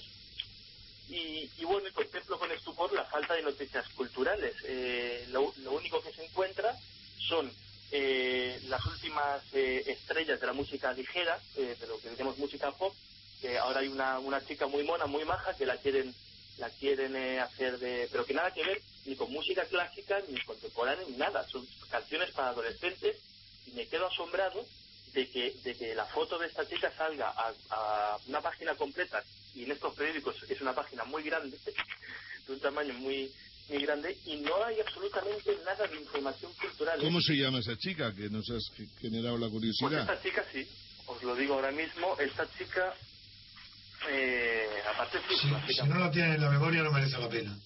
Porque no, no te impresiona tanto como dices. se llama Lana del Rey. Y sale, se llama Lana del Rey. ¿No y será la, hija de española? Lana del Rey. ¿No será hija de españoles? no, no, es alemana. No, sí, no, pero quiero no- decir no de leído- ascendencia española. ¿Con ese nombre? Sudamericana su ascendencia. Ah, ya. Es- puede ser, sí. Oye, ¿y cómo van por esas tierras las elecciones? ¿Perderá Merkel las elecciones como pensamos en España? Pues aquí hay, hay un poco ese ambiente, desde luego. No eh, Es muy curioso observar que también la, la, la ausencia en, la- en los, en los medios. Aquí, bueno, para quien no lo sepa, eh, el informativo de la televisión, eh, al contrario de lo que sucede en España, es muy breve. Las noticias no se expanden, no se, no expanden, no, ¿cómo se dice? Se? No repite continuamente. se dice simple, es un informativo que dura unos- entre unos 10 y 15 minutos y simplemente se dan las, las noticias de una forma aséptica y sin comentar ni nada. Y en 15 minutos dura todo un informativo, incluido las informaciones deportivas y de... Eso no está mal. Eso es bueno, sí. Para la Sí. democracia, por lo menos. Y sí, ahí se va viendo, bueno, de, de momento pues tenemos la, la victoria que hubo a, a finales del, del año pasado de los verdes en, en Baden-Württemberg, cuya capital es eh, Stuttgart, eh, donde los, los verdes ganaron, sobre todo después del, del- de la catástrofe nuclear en Japón, que dio, dio un, un vuelco. Y esto es una de las cosas que quería traer a colación. Bueno, pero eso está al lado de la selva negra, ¿no? Sí, exacto. Claro que ahí hay una fuerte tendencia ecológica, ¿sí? Sí, hay mu- muy- mucha protección a la caza y a esos frutos tan ácidos, tan buenos de los, de los bosques de la Selva Negra. Exacto. Y, y sí, están eh, sí, y todas las encuestas y de hecho en las elecciones eh, que están viendo, tenemos ahora dentro de poco elecciones en el norte, en, en Mecklenburg-Vorpommern, o sea, en el estado de Hamburgo, eh, hay elecciones del, de, ese, de ese estado federal y está perdiendo, claro, bastante, bastante fuerza. Hay que decir que... que- Eh, perdón, perdón, ya que antes hablé de Polonia, la importancia que tuvo la toma de Constantinopla, al hablar ahora de Hamburgo, quiero decir que la Liga Anseática, las, las ciudades anseáticas y concretamente Hamburgo, deben su prosperidad a, a esa época, a la toma de Constantinopla, porque ahí es donde terminaban el tráfico interno de mercancías hasta los puertos del mar Báltico. Claro. Continúe, don Armando. ¿Cómo van a ir las elecciones por ahí? Pues bueno, hay, hay un. Yo creo, por lo que están diciendo las, eh, lo que se está viendo, es que va a haber, va a estar un resultado muy igualado, digamos alrededor de- del empate técnico, ¿no? Entre socialdemócratas y democristianos. Y democristianos, entre los, los dos grandes partidos. O sea que volveremos a ver otra coalición similar a, a la que supuso el derrumbe prácticamente de la socialdemocracia alemana. Sí, más o menos. Eso es lo que eso es lo que se está apuntando desde, encuestas y desde los, los medios, que ya, insisto, es muy difícil ver opinión, en, por ejemplo, en la televisión, porque no no hay programas, no hay en los informativos, desde luego, se dan las noticias de una forma aséptica y sin, sin ningún comentario más. Pero eh, hablando con, con círculos y con, con- bueno, respirando el ambiente, se está viendo bastante esto. No se ve tampoco un ascenso fuerte de la socialdemocracia. No, no están tampoco eh, comiendo un terreno como po- podría ser la situación que hay ahora en los socialistas franceses, que parece que, que están eh, afianzándose. Aquí el, los socialdemócratas, demócratas, desde luego, no tienen un, no están de momento, al menos de momento. ¿Y qué ganando. pasó con el aquel ah, hace poco tiempo? Repen- re- surgir repentino de las noticias sobre Kohl. Pues no-. Las críticas de Kohl a la canciller, lógicamente. Supongo que se refiere a eso, don Antonio. Les aviso antes de responder que nos va quedando poco tiempo, nos Bien. quedan escasos tres minutos. Entonces, Vale, don pues, pues sele- selecciono, selecciono solamente una, una de las cosas que tenía para que la puedan comentar don Antonio y don Ángel, y es al, eh, a- acerca del, del lenguaje de la partitocracia y del estado de partidos aquí imperante y de una manera brutal en, Alemania. Y es que en un diario, una publicación mensual que acaba de salir, que se llama La Voz Judía de Alemania, que se publica en lengua inglesa y que pretende ser la voz judía de la, o sea, la, la voz de la comunidad judía en Estados Unidos y en Israel, ¿no? Y entonces me he encontrado con un artículo de un tipo muy famoso aquí que se llama Elbert Frankel, que es el director, está en el consejo editorial del Diario del Sur de Alemania, que eh, acabamos de hablar de él, y en un artículo está pidiendo la ilegalización del actual partido nazi en Alemania, que tiene representación solamente en dos estados federados y que me me- me ha hecho mucha gracia constatar que escribe frases que me recuerdan a la de los políticos españoles. Y cito una textualmente, dado que es poco tiempo. Y es que en un. eh, bueno, intenta justificar cómo se podría se tendría que hacer la ilegalización del actual partido llamado hoy en día los socialdemócratas y dice que si este este partido neonazi fuera solamente una organización política repugnante, entonces si solamente fuera eso, nuestra democracia, dice él, nuestra democracia tendría que no tendría más remedio que apoyarlos. Pero como hay indicios de que este partido está asociado a actos de asesinatos que ha habido últimamente asociados a los sí. neonazis, pues que por eso. Y me ha llamado y quería decirlo aquí en la radio, que se utiliza el mismo lenguaje. Sí, tiene importancia, sí.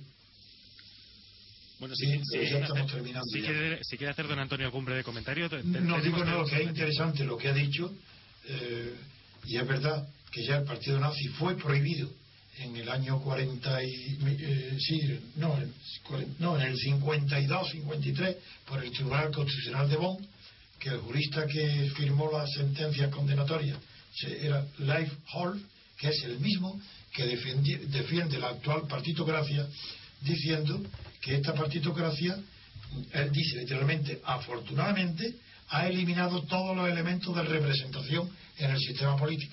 Eso deberían de leerlo los españoles para que se enteren de verdad dónde están. Y él lo comparó diciendo, pero a, a cambio de que han desaparecido los elementos de representación de la sociedad, en cambio, ha realizado la democracia directa de Rousseau mejor que el propio Rousseau. Esas son las palabras literales del maestro que ha, que ha legitimado eh, con argumentos jurídicos la barbaridad del estado de partido. Él es uno de los grandes responsables. Un jurista que ya fue famoso en la República de Weimar, pero por lo contrario, porque combatía a los partidos estatales. Hay que ver, ¿no? Pues muchísimas gracias, don Armando Merino. Nos hemos quedado sin tiempo. Eh, gracias, hasta la próxima. Muchas gracias, Juan. Un fuerte abrazo y enhorabuena. Saludos. Saludos a don Armando Merino. Muchísimas gracias también, don Ángel Jimeno, por estar hoy aquí este sábado. Saludos a todos los radioyentes. Y, como no, muchísimas gracias a don Antonio García Trevijano por estar aquí, por estar toda la semana. Y a ti te felicito porque ha sido muy movido, muy rítmico. Este programa ha sido muy bueno y estoy muy satisfecho de la radio que haya podido ofrecer este programa tan rico, tan variado y tan agradable. Pues muchísimas gracias, don Antonio. Me halaga muy profundamente, de verdad. Muchísimas gracias, don Antonio. Eh, y a ustedes, repúblicos, pues qué decirles que hasta la semana que viene que sigan con nosotros aquí en el 107.0 de la FM y que nos vemos el lunes, también entre subesdobles.diario RC. Hasta el lunes, repúblicos.